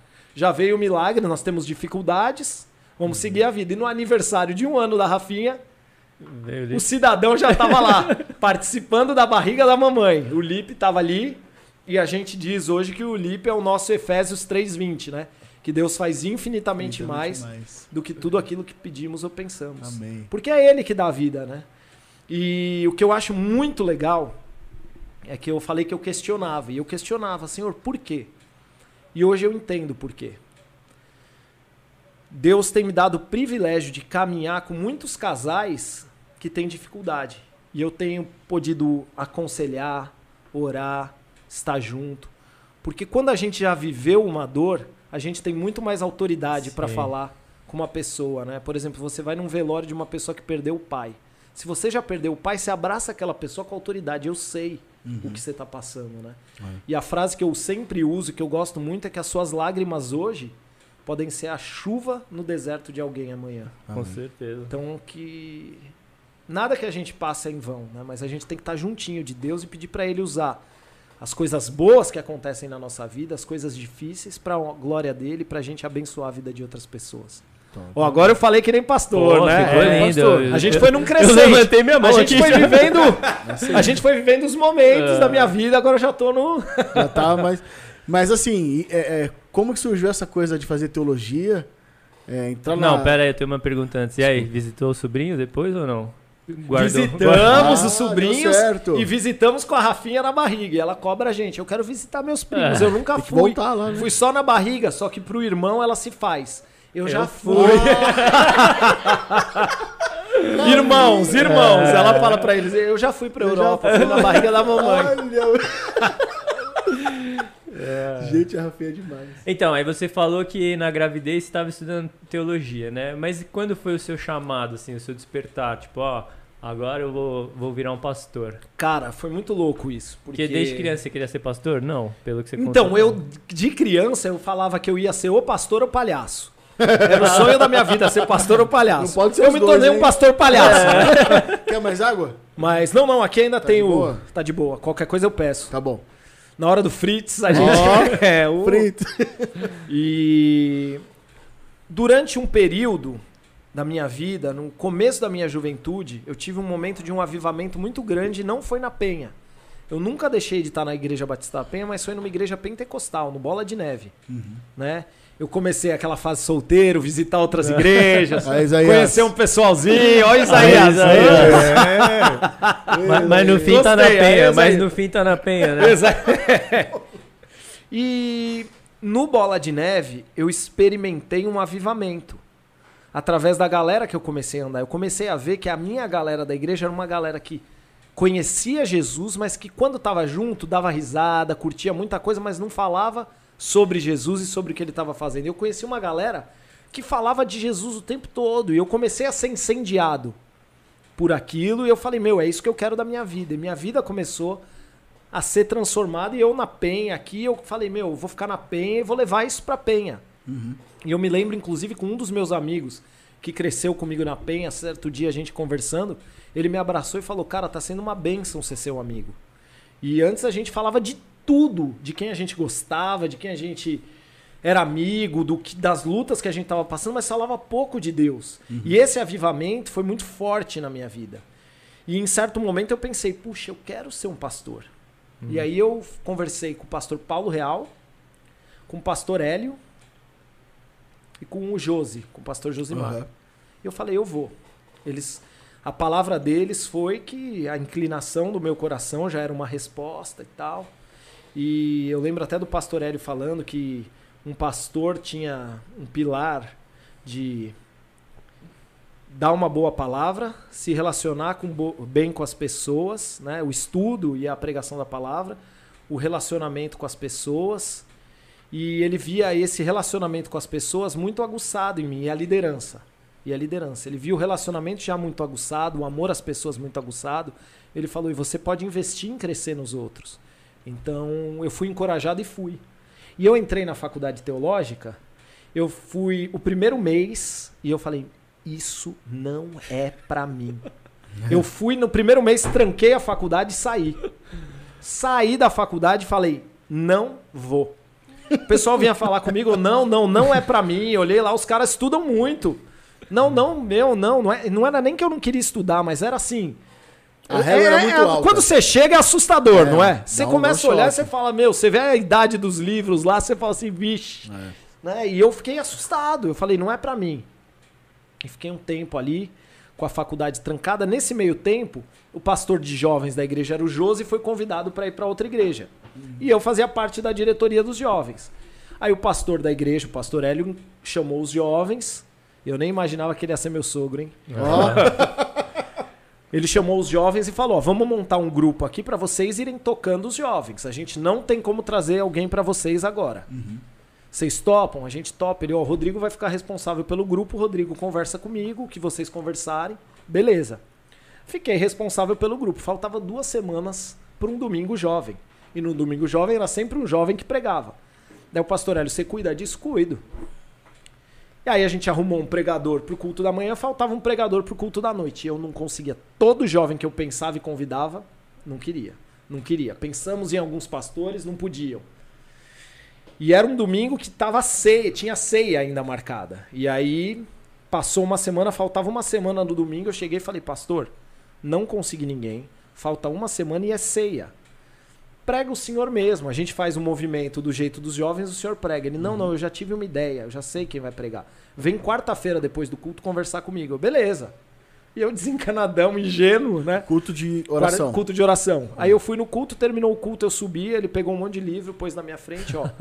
Eu sugiro você falar sobre tal tema, Nossa. estuda esses livros e volta aqui na sexta pra conversar comigo. Eu, não, pastor, o senhor não tá entendendo. E eu sempre tive esse jeito, e eu fazia parte sempre da diretoria dos jovens, dos adolescentes, mas eu não pegava o microfone lá na frente pra falar de jeito nenhum. É. De jeito nenhum, mesmo sendo extrovertido. Eu pegava o microfone pra falar na rádio, pra falar na faculdade de comunicação, pra pregar. Eu? Eu falei, mas de jeito nenhum. Ele, não, vai. E ele não me deu opção. E eu fui pra casa. E eu nunca orei. Isso era quarta-feira, você ia pregar no Eu domingo. pregar no domingo. Eu nunca orei tanto e li tanto a Bíblia na minha vida. Eu ficava o tempo inteiro. E agora? Eu lembro que eu levei o esboço do sermão, o pastor Hélio, daquele jeito dele que não esboça muito reação, né? Só. E eu assim, meu pai. amado. Aí ele, tá bom, tá bom, pode vir pregar domingo. Não dormi. Sábado. quantas folhas deram isso aí? Muitas? Cara, eu não lembro quantas folhas. O sermão durou 15 minutos. Eu vou pegar uma coca que eu tô à vontade. Eu vou pegar uma coca em homenagem ao pastor Hélio, que Que ama, Ama Coca. Ó, Coca-Cola, se quiser patrocinar. estamos abertos, né? Alô, Ambev. um, ab- um abraço, pastor Hélio. E aí. Chegou o grande dia, né? Eu sempre ia no domingo de manhã na igreja dar uma dormidinha à tarde. Não Fiquei a dormir. tarde inteira pilhado. Começou o culto, coro jovem atrás. Minha perna ficava tremendo. E eu fui e preguei. Graças a Deus o Senhor me sustentou ali. Eu preguei durante longos 15 minutos. Você sabe a que eu, que eu lembro dessa sua pregação? Você lembra? Eu tava lá. Eu É a da, era- é a da camisa verde musgo? Não, não, eu tava de terno e gravata. Tanto que na oração você até se emocionou. Me Eu emocionei. lembro disso. Senhor me usa e tal. Né, né, né. É, mas isso aí não é muito difícil de lembrar eu me emocionando, né, Vala? Eu me emociono. Daqui a pouco eu tô chorando aqui. Acompanha a pregação de ontem que ele se emocionou. E foi top, hein? Deus te abençoe. Vai. Enfim, terminei a pregação. O natural seria o pastor Hélio assumir e celebrar a ceia. E o pastor Hélio foi pro microfone. Desculpa, você lembra o tema? Claro, eu preguei porque Deus amou o mundo de. Não, não foi. Lembra muito. Desculpa, é- Desculpa, eu preguei. O salário do pecado é a morte, mas o dom gratuito de Deus é a vida eterna que está em Cristo Jesus, Jesus, nosso, nosso Senhor. Senhor. E aí eu usei como pano de fundo para minha história os dois ladrões Boa. na cruz e o que Dimas, Jesus fez com um. o último vida foi- louca da história, não é? Racional. Meu, isso aqui é bom demais, cara. Isso aqui é bom. Eu tô falando sério, o negócio vem que vem, meu. Maravilhoso. Aos 45 do segundo, arrependi. Salvo perdoado, é. Dimas o bandido. Mas assim, foi, foi uma mensagem assim bem impactante pra mim. E aí terminou ali, o pastor Hélio, ao invés de começar a celebrar a ceia, ele pediu pra igreja orar e fez apelo. E eu comecei a ver muita gente aceitando Jesus. E na hora veio um fogo aqui dentro de mim, eu falei, cara, não tem nada melhor pra fazer nessa vida. É.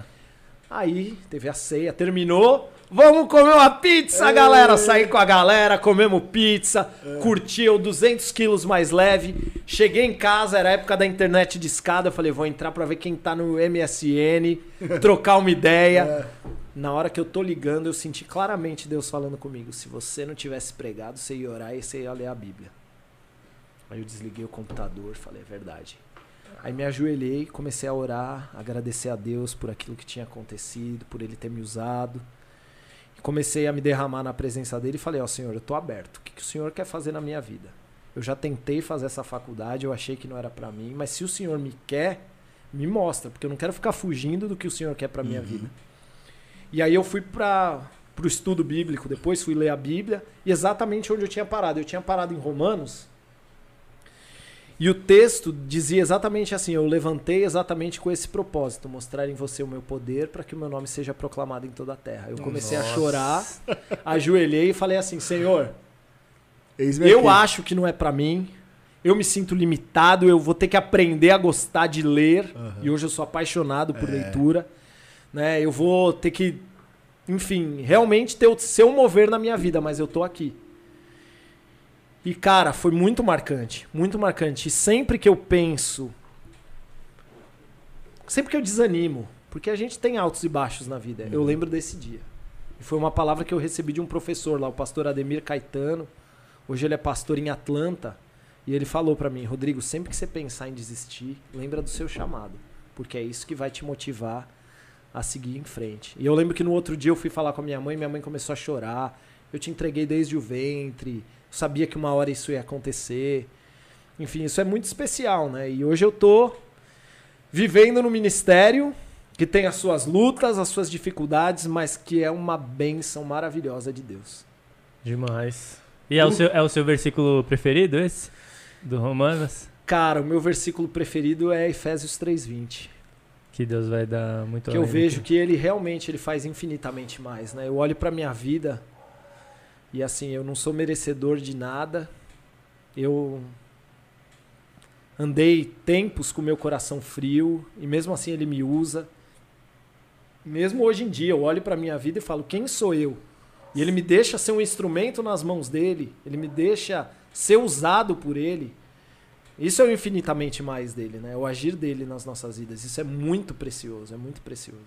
Amém. Fazer a, a faculdade teológica, eu estou tendo essa experiência de finalizar o curso, eu e o Isa, né? A gente vê que não é algo fácil. A gente precisa renunciar a muitas coisas. E por vezes é dolorido. Dói, né? E é uma dor que a gente experimenta às vezes sozinho, né? Que tem todas as, as questões de, de, de rotina e tudo mais, de leitura. Mas também tem as questões que a gente precisa é, lidar com algumas coisas que, que, o inimigo não está feliz com isso, com essa decisão. De você querer levar Deus a sério, de você entender que tem um chamado e por aí vai. Então, assim, é, isso me até me emociona um pouco, né? Porque saber que a sua mãe lá atrás também orou por você, saber que os meus pais e os meus irmãos, enfim, minha esposa, eles oram por mim, a família do, do Isa também ora por ele, incentiva e tudo mais. Então, assim, é... porque é algo muito específico. E quando você conta para alguém, ah, eu estudo teologia tal, é... no meio financeiro, corporativo ainda, é... as pessoas olham e você não consegue, é, as pessoas não, não veem lógica, né? Nossa, mas, ah, e tal, teologia, é...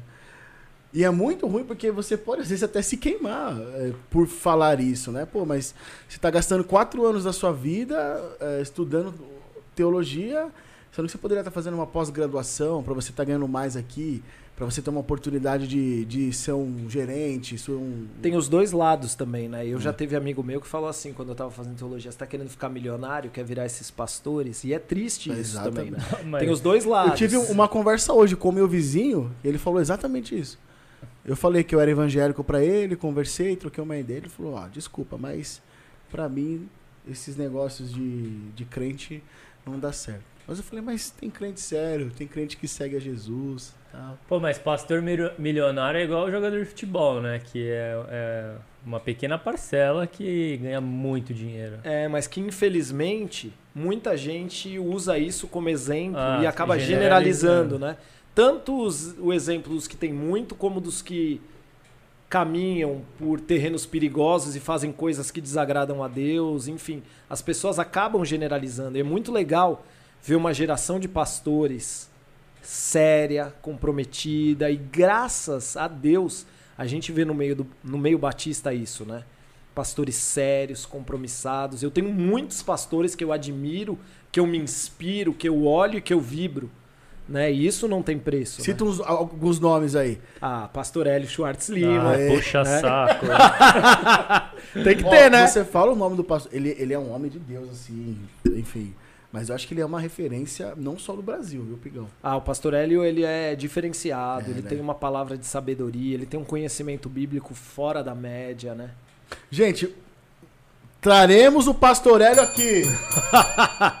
Acompanhe. E ele vai contar as histórias dele do seminário, Ó. pastor. Ih! Agora o Genro colocou ele na. Quero ver contar, Ele, ele tá pastor. assistindo, será? Não sei, tomara que se não está, vai assistir. Vai assistir, Vai assistir. Vai assistir. Eu lembro que teve uma. uma... Não, termina as suas referências. Pastorélio, Ah, eu tenho muitas. Você né, gosta mas Vamos falar daqui, Brasil. né? Brazuca. Pastor Hélio, Pastor Fernando Brandão, sem dúvida é alguém que inspira muito minha vida, porque como eu sou intenso, hoje a minha intensidade está muito canalizada para a obra missionária, Aham. e eu vibro, eu amo a obra missionária. Faça um parênteses aqui. Das atribuições, as- das atribuições ministeriais, você entende que é, missões é algo que aquece seu coração de Cara, forma diferente? Missões têm revolucionado minha vida. Né? Eu descobri uma paixão que eu sempre tive, eu sempre contribuí, eu sempre orei. Mas poder trabalhar com a mobilização missionária é algo que tem feito muito bem para minha vida, muito bem para o meu coração, ter contato com missionário. Isso é muito especial. Mas uma coisa que você me perguntou, Ah, eu sempre trabalhei com as crianças na igreja. E eu sempre fui apaixonado pelas crianças. E aí Deus me deu o presente de ser pastor dos adolescentes. E eu fiquei completamente apaixonado pelos adolescentes. E aí eu lembro quando eu assumi os jovens, eu falei isso numa reunião dos ministros na igreja. Falei, gente, eu achava que minha paixão era criança. De repente eu fiquei apaixonado pelos adolescentes. Hoje eu tô apaixonado pelos jovens. Aí a Elana falou pra mim, é que a sua paixão é por pessoas. É, E eu certeza. realmente sou apaixonado por pessoas. Eu, eu costumo definir que eu sou apaixonado por vidas. E por e, e- e enxergar nas vidas o que Jesus pode fazer. Porque é muito legal, porque o George tem o jeito dele, você tem o seu, eu tenho o meu, e a gente se coloca, a gente se entrega pra ele, ele faz uma revolução na vida da gente, ele usa a gente do jeito que a gente é. Que nem não adianta eu querer ser igual o pastor Vitor, igual o pastor Hélio. São referências pra minha vida, mas eu tenho o meu jeito e Deus vai me usar do jeito que eu sou, porque ele me fez desse E jeito. quem te chamou foi ele. Exatamente. Se ele me chamou, ele vai me usar do jeito que eu sou. Exatamente. Não, e até, até aquela ilustração da Bíblia que todo mundo é um vaso, se todos os vasos fossem iguais, Exato. não teria Exatamente. graça de ser a ilustração ser um vaso, né? É. Exatamente. E aí o Brandão. Mas o pastor Vitor, que sempre foi meu amigo, né? Uhum. E eu olho, assim, admiro muito ele, um pastor muito estudioso, muito dedicado, que busca muita excelência. É alguém que eu admiro. Eu não posso deixar de citar o pastor Pedrão, que pra mim o Pedrão é uma baita referência, principalmente disso que a gente tá tendo hoje aqui. O Pedrão é uma pessoa que ele mostra muito quem ele é, do jeito que ele é, e com essa simplicidade dele, ele alcança a gente de uma maneira muito fácil. E a gente olha e fala, é isso. Eu acho isso muito legal. Eu posso falar do Tércio, né, o pastor Tava Tércio, lembrando dele agora. que é um pastor assim que tem um poder de comunicar. Ele é demais. É Ele comunica de uma maneira muito fácil, muito gostosa a palavra de Deus. Eu olho pra esses caras e eu falo, meu, O, o, o Tércio, é, tem vezes que a gente troca umas ideias lá pelo, pelo Instagram. E aí, quando eu casei, é, eu postei uma despedida pra minha família, né? E tal. Aí ele comentou assim pra mim: ou fez besteira ou vai casar.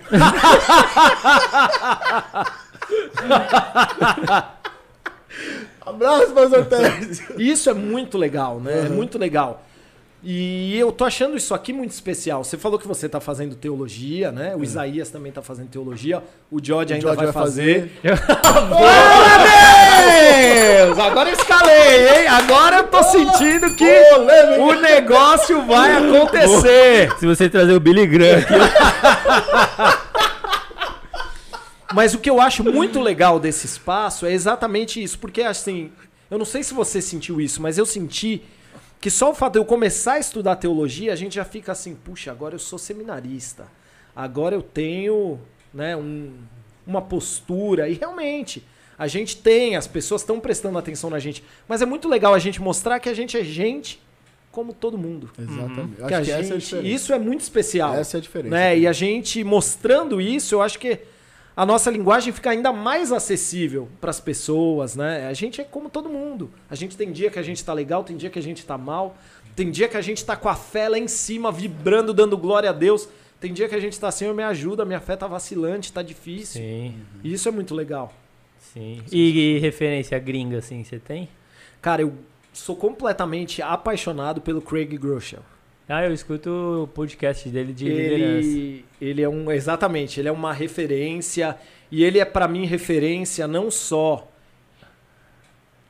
os que eu citei também, né? Mas ele é uma referência pra mim não só como pastor, mas como pai, como marido, mas eu posso falar isso também do pastor Hélio, né? Eu vejo a Cláudia em casa eu falo que pai ele foi. Às vezes ela conta umas histórias. Cara, trazer o pastor Hélio aqui vai ser top das galáxias. Nosso sonho, ele pastor. tem umas histórias muito legais. Atenda o nosso Mas pedido. assim, o Pedrão também, gente. O que eu vejo o Pedrão como marido, cuidando da Marisa hoje em É dia. um bom testemunho. Eu né? olho e eu falo assim, meu, eu quero ser um marido como ele. E isso é muito legal, a gente viver uma vida que inspira. Porque aí a gente chega no púlpito, o cara olha e fala assim, meu, ele já me inspira. Eu tenho que ouvir o que esse cara tem pra falar. Eu tenho que ouvir, porque esse cara tem coisa pra me falar, porque eu tô vendo na vida dele. Sim. Né? Isso é muito especial. Mas o Steven Furtick também, né? Steven Furtick. Nossa, eu tô apaixonado por ele, tô lendo todos os livros dele agora. É um cara que tem mexido bastante comigo.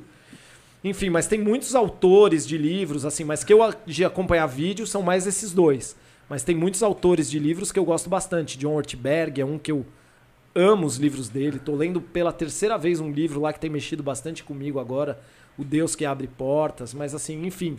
Brennan Manning, eu gosto muito. Philip Yancey, C.S. Lewis, enfim.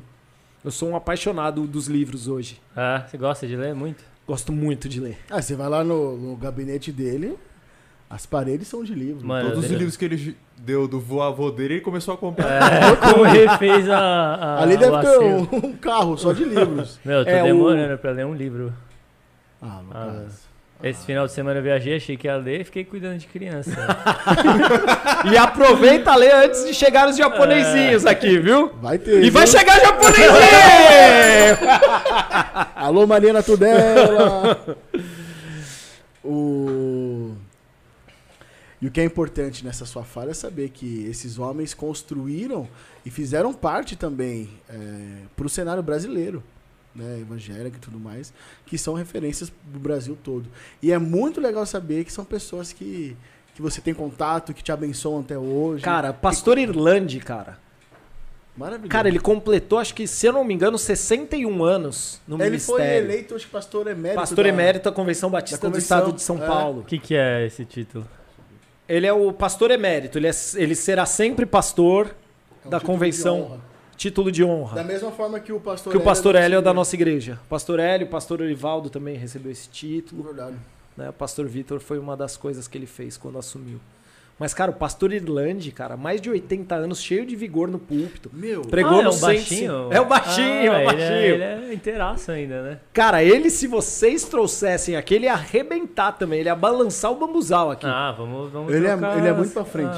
Impressionante, ó. Impressionante. Ele deu uma aula pra gente sobre. Foi homilética? Ele é Isa? professor? Foi na aula de homilética. Não, ele. Foi um chamaram convidado. ele, con- convidaram lá. Nossa, cara. Ele dava aula de sábado na faculdade teológica, das 8 da manhã às 5 da tarde. Ninguém piscava o olho. Eu fiquei Nem sabendo. depois do almoço. Eu fiquei sabendo que quando o pastor Hélio ia dar aula lá na teológica, as aulas tinham que ser lá na capela. De tanta gente que ia pra É, assistir. eles faziam lá no Colégio No Batista. Colégio Batista. Pastor Hélio ou Irlande? Pastor Pastor Hélio, Hélio. Pastor É que o Bala muda o assunto, É, assim, nada, aqui o negócio é, né? bem dinâmico. Eu já tô pra trás aqui, meu. Pastor Hélio é meu amigaço. No casamento lá da Paloma, ele secou a mão no meu terno. Ah, puta intimidade, viu? Ele é, ele é maravilhoso. Conta uma história que você contou uma vez pra mim, que você, que você tava na faculdade teológica, tinha um professor que pegava pesado com os alunos. Ele é até americano, não é? Professor, é com o maior amor do mundo que eu vou contar. Hã? Tá vivo, Bala. Tá, Perguntou tá, fora do tá, microfone, tá, eu vou expor. Ele tá. E ele tá dando aula no último ano. Ele tá. o- o- o- não é fazendo média. Foi um professor de Antigo Testamento maravilhoso, sabe muito da Bíblia. Ele é realmente diferenciado. Ó, eu quero fazer um parêntese que agora é de verdade. A Faculdade Teo- Teológica Batista de São Paulo é uma faculdade de referência porque lá só tem gente diferenciada. Apoia a gente Tá aí. querendo É. bolsa! Pós-graduação! Mas assim, é, são pessoas de referência, assim, absurdo, cara, absurdo. Mas o. Um dos professores virá aqui no nosso Talkcast. Não vou falar quem, mas, Olha aí, hein? mas é, é gente fina demais, vai. Nem manda eu sei. Então, mas que o que aconteceu é assim, super sério e É. quadradinho no jeito dele de dar aula. A gente chegava cinco minutos atrasado, ele punha um ad atrasado. O ad atrasado. Dois atrasos era uma falta e não tinha jeito. Ele era super sério, super correto, mas ele tinha um humor um pouco assim diferente, né? Humor diferente? É, o Bala me colocou aqui no Não, os lençóis! E o que, que aconteceu numa aula? Eu sempre sentava ali na frente, na primeira cadeira, e numa das aulas dele, ele na leitura bíblica, ele queria achar um texto em Deuteronômio e ele de repente não encontrou o texto e falou: Eu acho que está faltando essa página na minha Bíblia. E quando ele falou que achava que estava faltando, eu reparei que a Bíblia dele era nova. E essas Bíblias, quando são novas, as páginas às vezes estão Aham. grudadas. E aí eu falei: Professor, essa página não está grudada? Ele não devia ter tido um dia bom.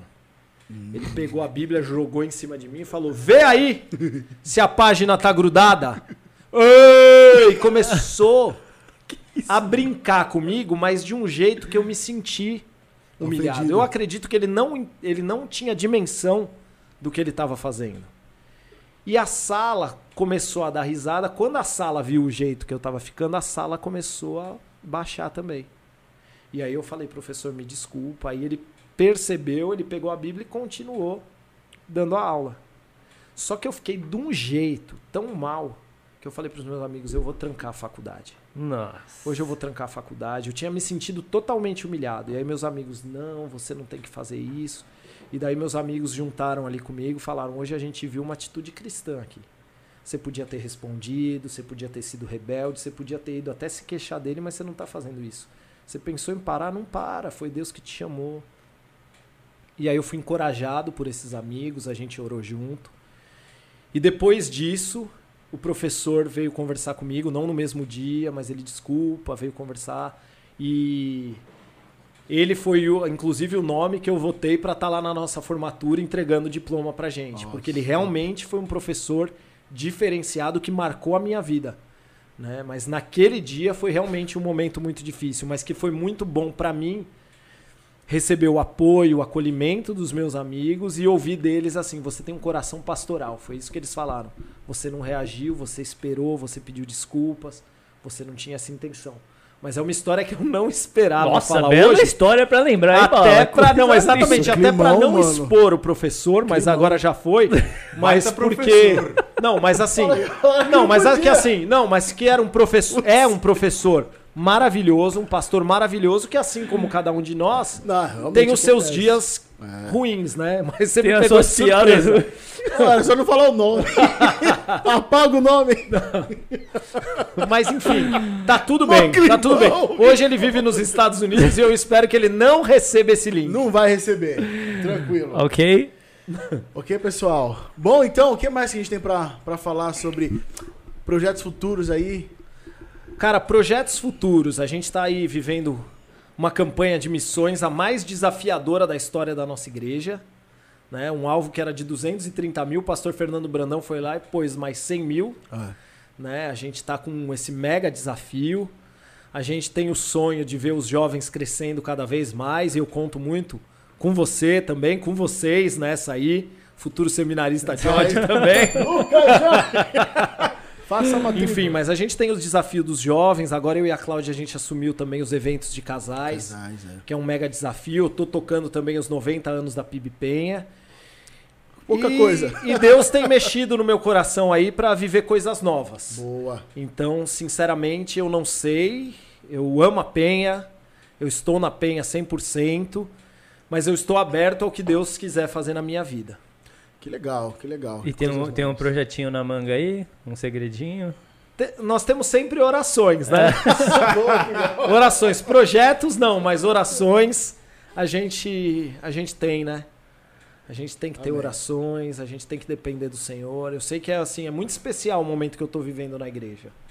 Né? Eu acho que eu tô no momento mais especial na igreja ali, vibrando demais com o que Deus tem me deixado fazer.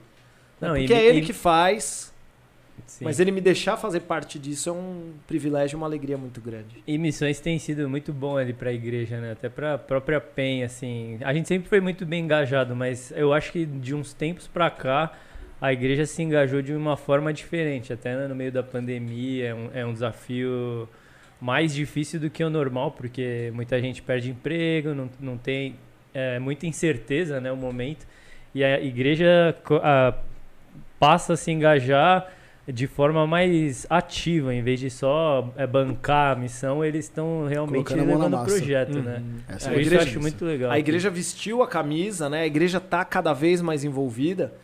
E eu acredito que a pandemia tornou a gente mais sensível para o que realmente importa, né? Sim. A gente passou a valorizar mais as pessoas, mais o contato, mais a igreja e mais a proclamação do evangelho, né, cara? É isso, é isso que é urgente. A pandemia veio para mostrar pra gente, a gente tá aqui hoje, a gente não sabe se a gente tá aqui amanhã, a gente não pode abraçar uma pessoa, a gente não pode ter contato. Cara, mas Jesus pode alcançar essa pessoa que tá sozinha, depressiva, pode alcançar as pessoas nos mais diversos lugares do mundo e do Brasil. E a gente entendeu essa urgência, né? A vida é um sopro. É verdade. Bacana. Vamos pras perguntas? Tem pergunta aí? Cara, no eu- YouTube temos uma boa. Eita. Uma história que você Ui. já foi modelo. Sabe? Olha lá, O pessoal quer saber isso aí. Eu sou modelo de servo de Deus, ó. O modelo de É, homem. Rodrigo Baroli? Como é que era o nome? Não, na verdade eu nunca fui modelo. O que Ah. acontece foi que numa fase da minha Quem fez vida... essa pergunta aí? Algumas pessoas Algumas pessoas. Eu acredito que foi a quarta voz que fez essa pergunta. A quarta voz tá. É a quinta voz, então. Quantas pessoas tem hoje aí?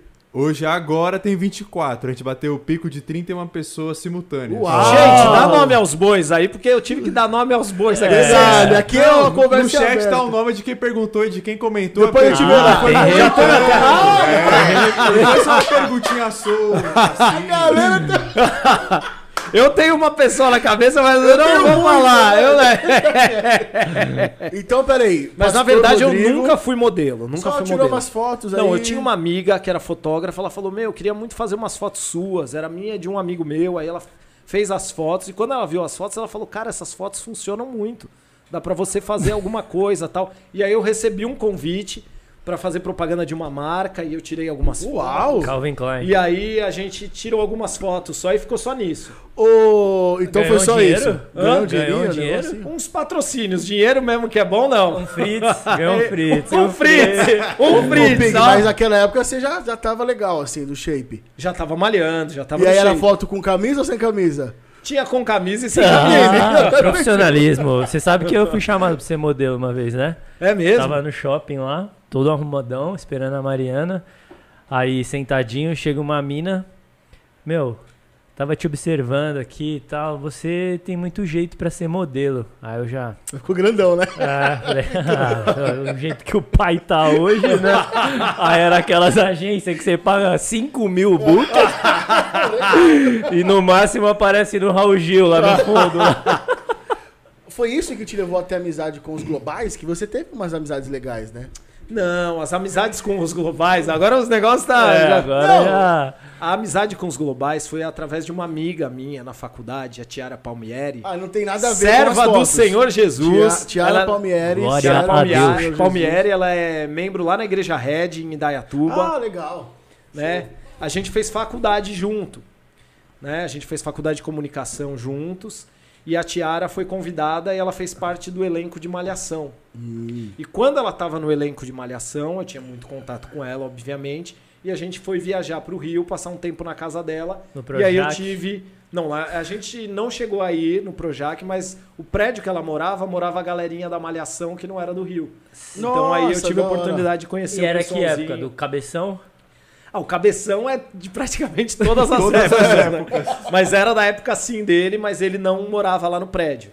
Era uma outra galerinha. Nossa, aquela tal. época era bombada, mano. Tinha Fernanda Vasconcelos, tinha, enfim, eu não Não vou lembrar, manjo. Thiago Rodrigues. E aí você fez amizade com, todo, com toda essa é, galera. tivemos um tá? contato, né? Amizade mesmo, minha amiga Hoje mesmo você é a Tiara. mantém contato com a Tiara. Isso, um contato mais distante, que ela casou, ela tem a família dela, ela mora em Dayatuba, mas somos amigos. Ah, legal, legal. Comeu um lanche no Gigabyte?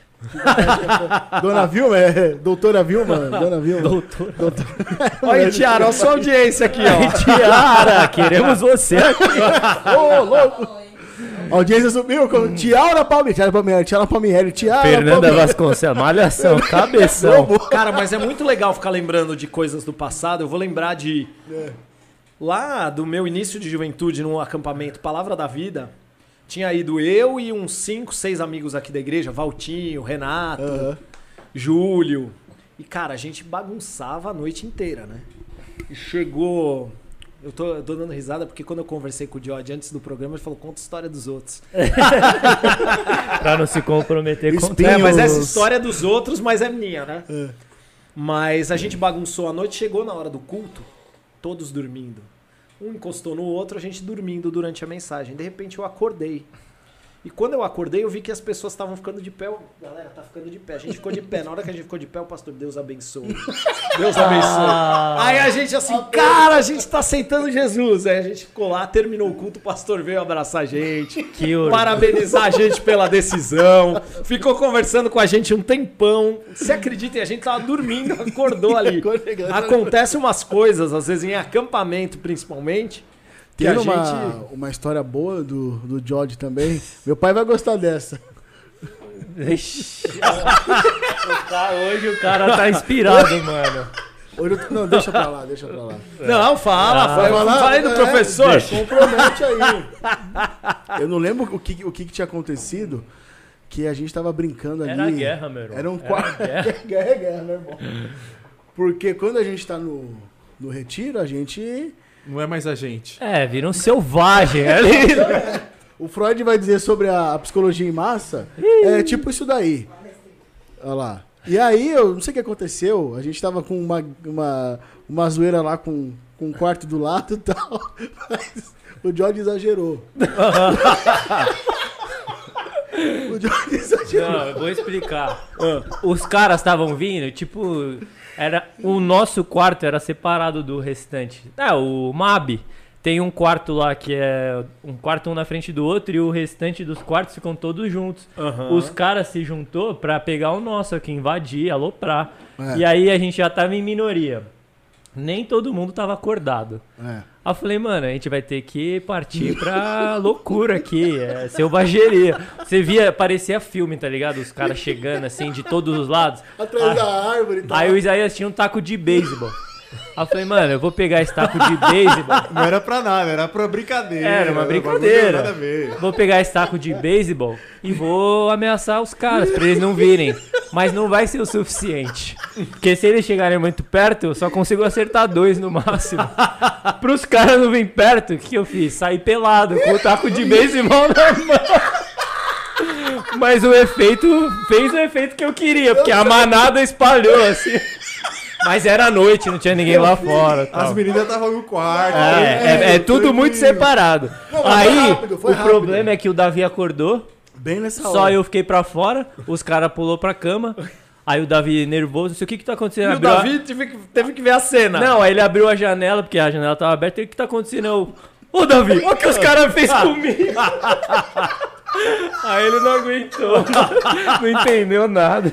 Ai, eu tô passando mal hoje. Obrigado aí, Bala. Essa, essa noite aqui vai ser mais. O Bala tá demais. Não, Pensa alguma dele aí, que agora é a nossa vez. Tem uma pergunta que veio falando sobre shape, e o, né, o George falou sobre suplemento, um monte de coisa. É. Quanto o Pig pega no supino? Eu pego no supino 50, 55 de, De cada, cada lado, lado? mas na última. Na última Mas é na, o quê? Na última série. Ô, louco. Então você Então, pega mais na primeira? Você pega mais? Não, não, eu vou subindo. Eu chego, eu começo Ah, com uns 30, tá, aí faço a segunda com uns Pô, 40, uns bem 40. demais, hein, mano? É, não é, é porque o corpo 55. vai se preparando, né? Você eu já tem um preparo. Por exemplo, você pega supino, que é um exercício que você faz sempre, o seu corpo fica preparado. Às vezes você pega um que você não faz tanto, você Aham. não aguenta tanto peso. Meu, você aguenta fazer o supino com bala aí em cima de você. Quer tentar? Vamos tentar? Tudo pela audiência! Meu, 50, cara. Para. Eu tenho um videozinho, depois eu te Você- mostro. Você já fez consulta com o Paulo Musi, né? Na verdade, eu passei uma vez com o Paulo Musi, né? Caríssimo. Pastor, Mas ó. eu passei num esquema. Ah, né? é, você Alô, contou. Diego Guidi! Aí, aí é bom! Na verdade, a Tati Patrocínio. Guidi e o Diego Guidi, eles têm relacionamento com o Paulo Musi. Eu falei com eles uma vez que tinha interesse e eles fizeram um esquema lá pra eu ir, num esquema que fosse possível, né? Ah, mas eu não quero falar muito sobre isso, senão vou fazer uma propaganda Pra ele, Não, desnecessária, não, não, é que ele não, tá não. Mas, estouradaço, assim, foi, né? foi legal, foi legal. É. Foi legal, é. Vamos. Não, mas é bom dizer Depois que, da do professor é melhor eu... é bom dizer que você cuida do corpo, né, Pig? Tá, tá sempre em dia, mas isso é importante pra nossa caminhada. Certo, meus amigos? Mais perguntas? Então nós agradecemos. tem pergunta no Insta? No Instagram nada. O Andon Jones não tá online aí, não. né? Lando, perdão, desculpa. balão, balão. Essa você não me, não me brifou. Ah, vou deixar uma na manga pra próxima. aqui. Aí eu te mando. A próxima. Eu te mando pelo WhatsApp. Eu vou mandar no, vou mandar ao vivo aí, ó. E aí se a quarta voz não lê. Então, ó, Gente, ai, pessoal, hoje foi muito bom, foi muito bem diferente. Foi delícia. Desculpe aí qualquer coisa, mas o clima aqui tá bem quente. Tá, bem calor. Se você não é inscrito ainda no canal, se inscreve, ativa o sininho aí, nem sei se a gente tem sininho, mas dá Tem, o like, comenta, fala se foi ruim, fala que foi ruim, se foi bom, elogia, sugere pessoas que vocês querem ver aqui nessa Boa. cadeira. Boa. Ah, a gente tá com novos convidados toda segunda, mesmo bate-horário, às vezes um pouquinho mais tarde. Não é não, Depende do Bala? bala. Depende do bala. Depende do trânsito da casa do bala pra cá. É que hoje eu fui buscar o pastor Rodrigo. Você viu que chique. Produção. Fala do Insta. Ó, no- é, de novo, né? A gente falou isso no começo, mas é meio que um apelo pra você dar uma força pra gente. Então segue a gente lá, arroba canal Walk Talk, né? E também se inscreve no nosso canal do YouTube. O fato de você se inscrever e seguir a gente, pra você não pode ser muita coisa, mas pra gente é significativo. É um- É um incentivo que você tá dando pra gente continuar fazendo esse bate-papo legal aqui com o nosso projeto, que com certeza tem abençoado pessoas. É um bate-papo muito legal, a gente tem se divertido. E é isso aí, gente. É uma forma de vocês também é, terem um carinho por nós. E hoje nós não, poder, não podemos deixar de esquecer que, ó, quem nos apoiou hoje, Lucas! Salgados Fritz. Ó, um, mo- Salve. um modelo da malhação fazendo propaganda pra você, hein. Gominha? Salgados fritos. Isso aqui vai, vai, vai ser o corte do, do, do, do Gominha lá, pra ele jogar na rede social dele. É bom? Não, é bom. É sequinho, é bom. Quem- sabe quem tá vacilando? Otávio e a turma dele. Eu Não vou falar o nome, não. Babaca. Otávio e turma. Estão vacilando, hein? Ah, deixa eu falar um negócio. Se tiver Mario Burger aqui, você vem quero ser convidado. Gente, Salgado Fritos, arroba... Qual que é o arroba? Fritz Salgados. Fritos Salgados. Tem Na o- descrição do vídeo vai ter o telefone pra contato. E Só você que agradeço. tiver a sua marca, queira ajudar a gente a apoiar ou patrocinar, ficar com a sua marca aqui estampada durante todo o nosso tempo aqui, O fale Bala, com a gente. o né? Bala prometeu uma televisão maior na próxima. Vai ter um QR Code aí na tela. Pega esse link, espalha pra galera, pra todo mundo assistir. E é isso aí. Nós teremos E se cortes. você gostou, pede o Pig de novo, que o Pede Pig o gostou. Gente, muito obrigado, pastor Rodrigo Pig, nosso amado, querido amigo. Não, enfim, quem que o irmão. Pig vai chamar pra gente aqui? Vamos deixar registrado, botar ele na parede. Fala um nome aqui. bom. Pra chamar aqui, É. eu acho que a gente tem que chamar o Pastor Hélio. Aí você já tá na lista. Um outro. Ah, já tá na lista. Já tá na lista. Deixa eu pensar, eu vou indicar alguns nomes bons pra vocês. Alô, Brandão! Se vier o Brandão... Não, Pastor Fernando Brandão ia ser top trazer aqui. Mas ele tá fora, né? Ele mora no Rio, né? Não, mas campanha de missões, quando ele pregar na penha, É, a você gente chama. já- Aí vai a gente pode fazer a tentar fazer um bem bolado. Boa. Certo? Contem comigo. Vamos pra Valeu, cima. Pigão. Gente, obrigado, um abraço pra todo mundo. Beijo e até a próxima. Boa semana a todos.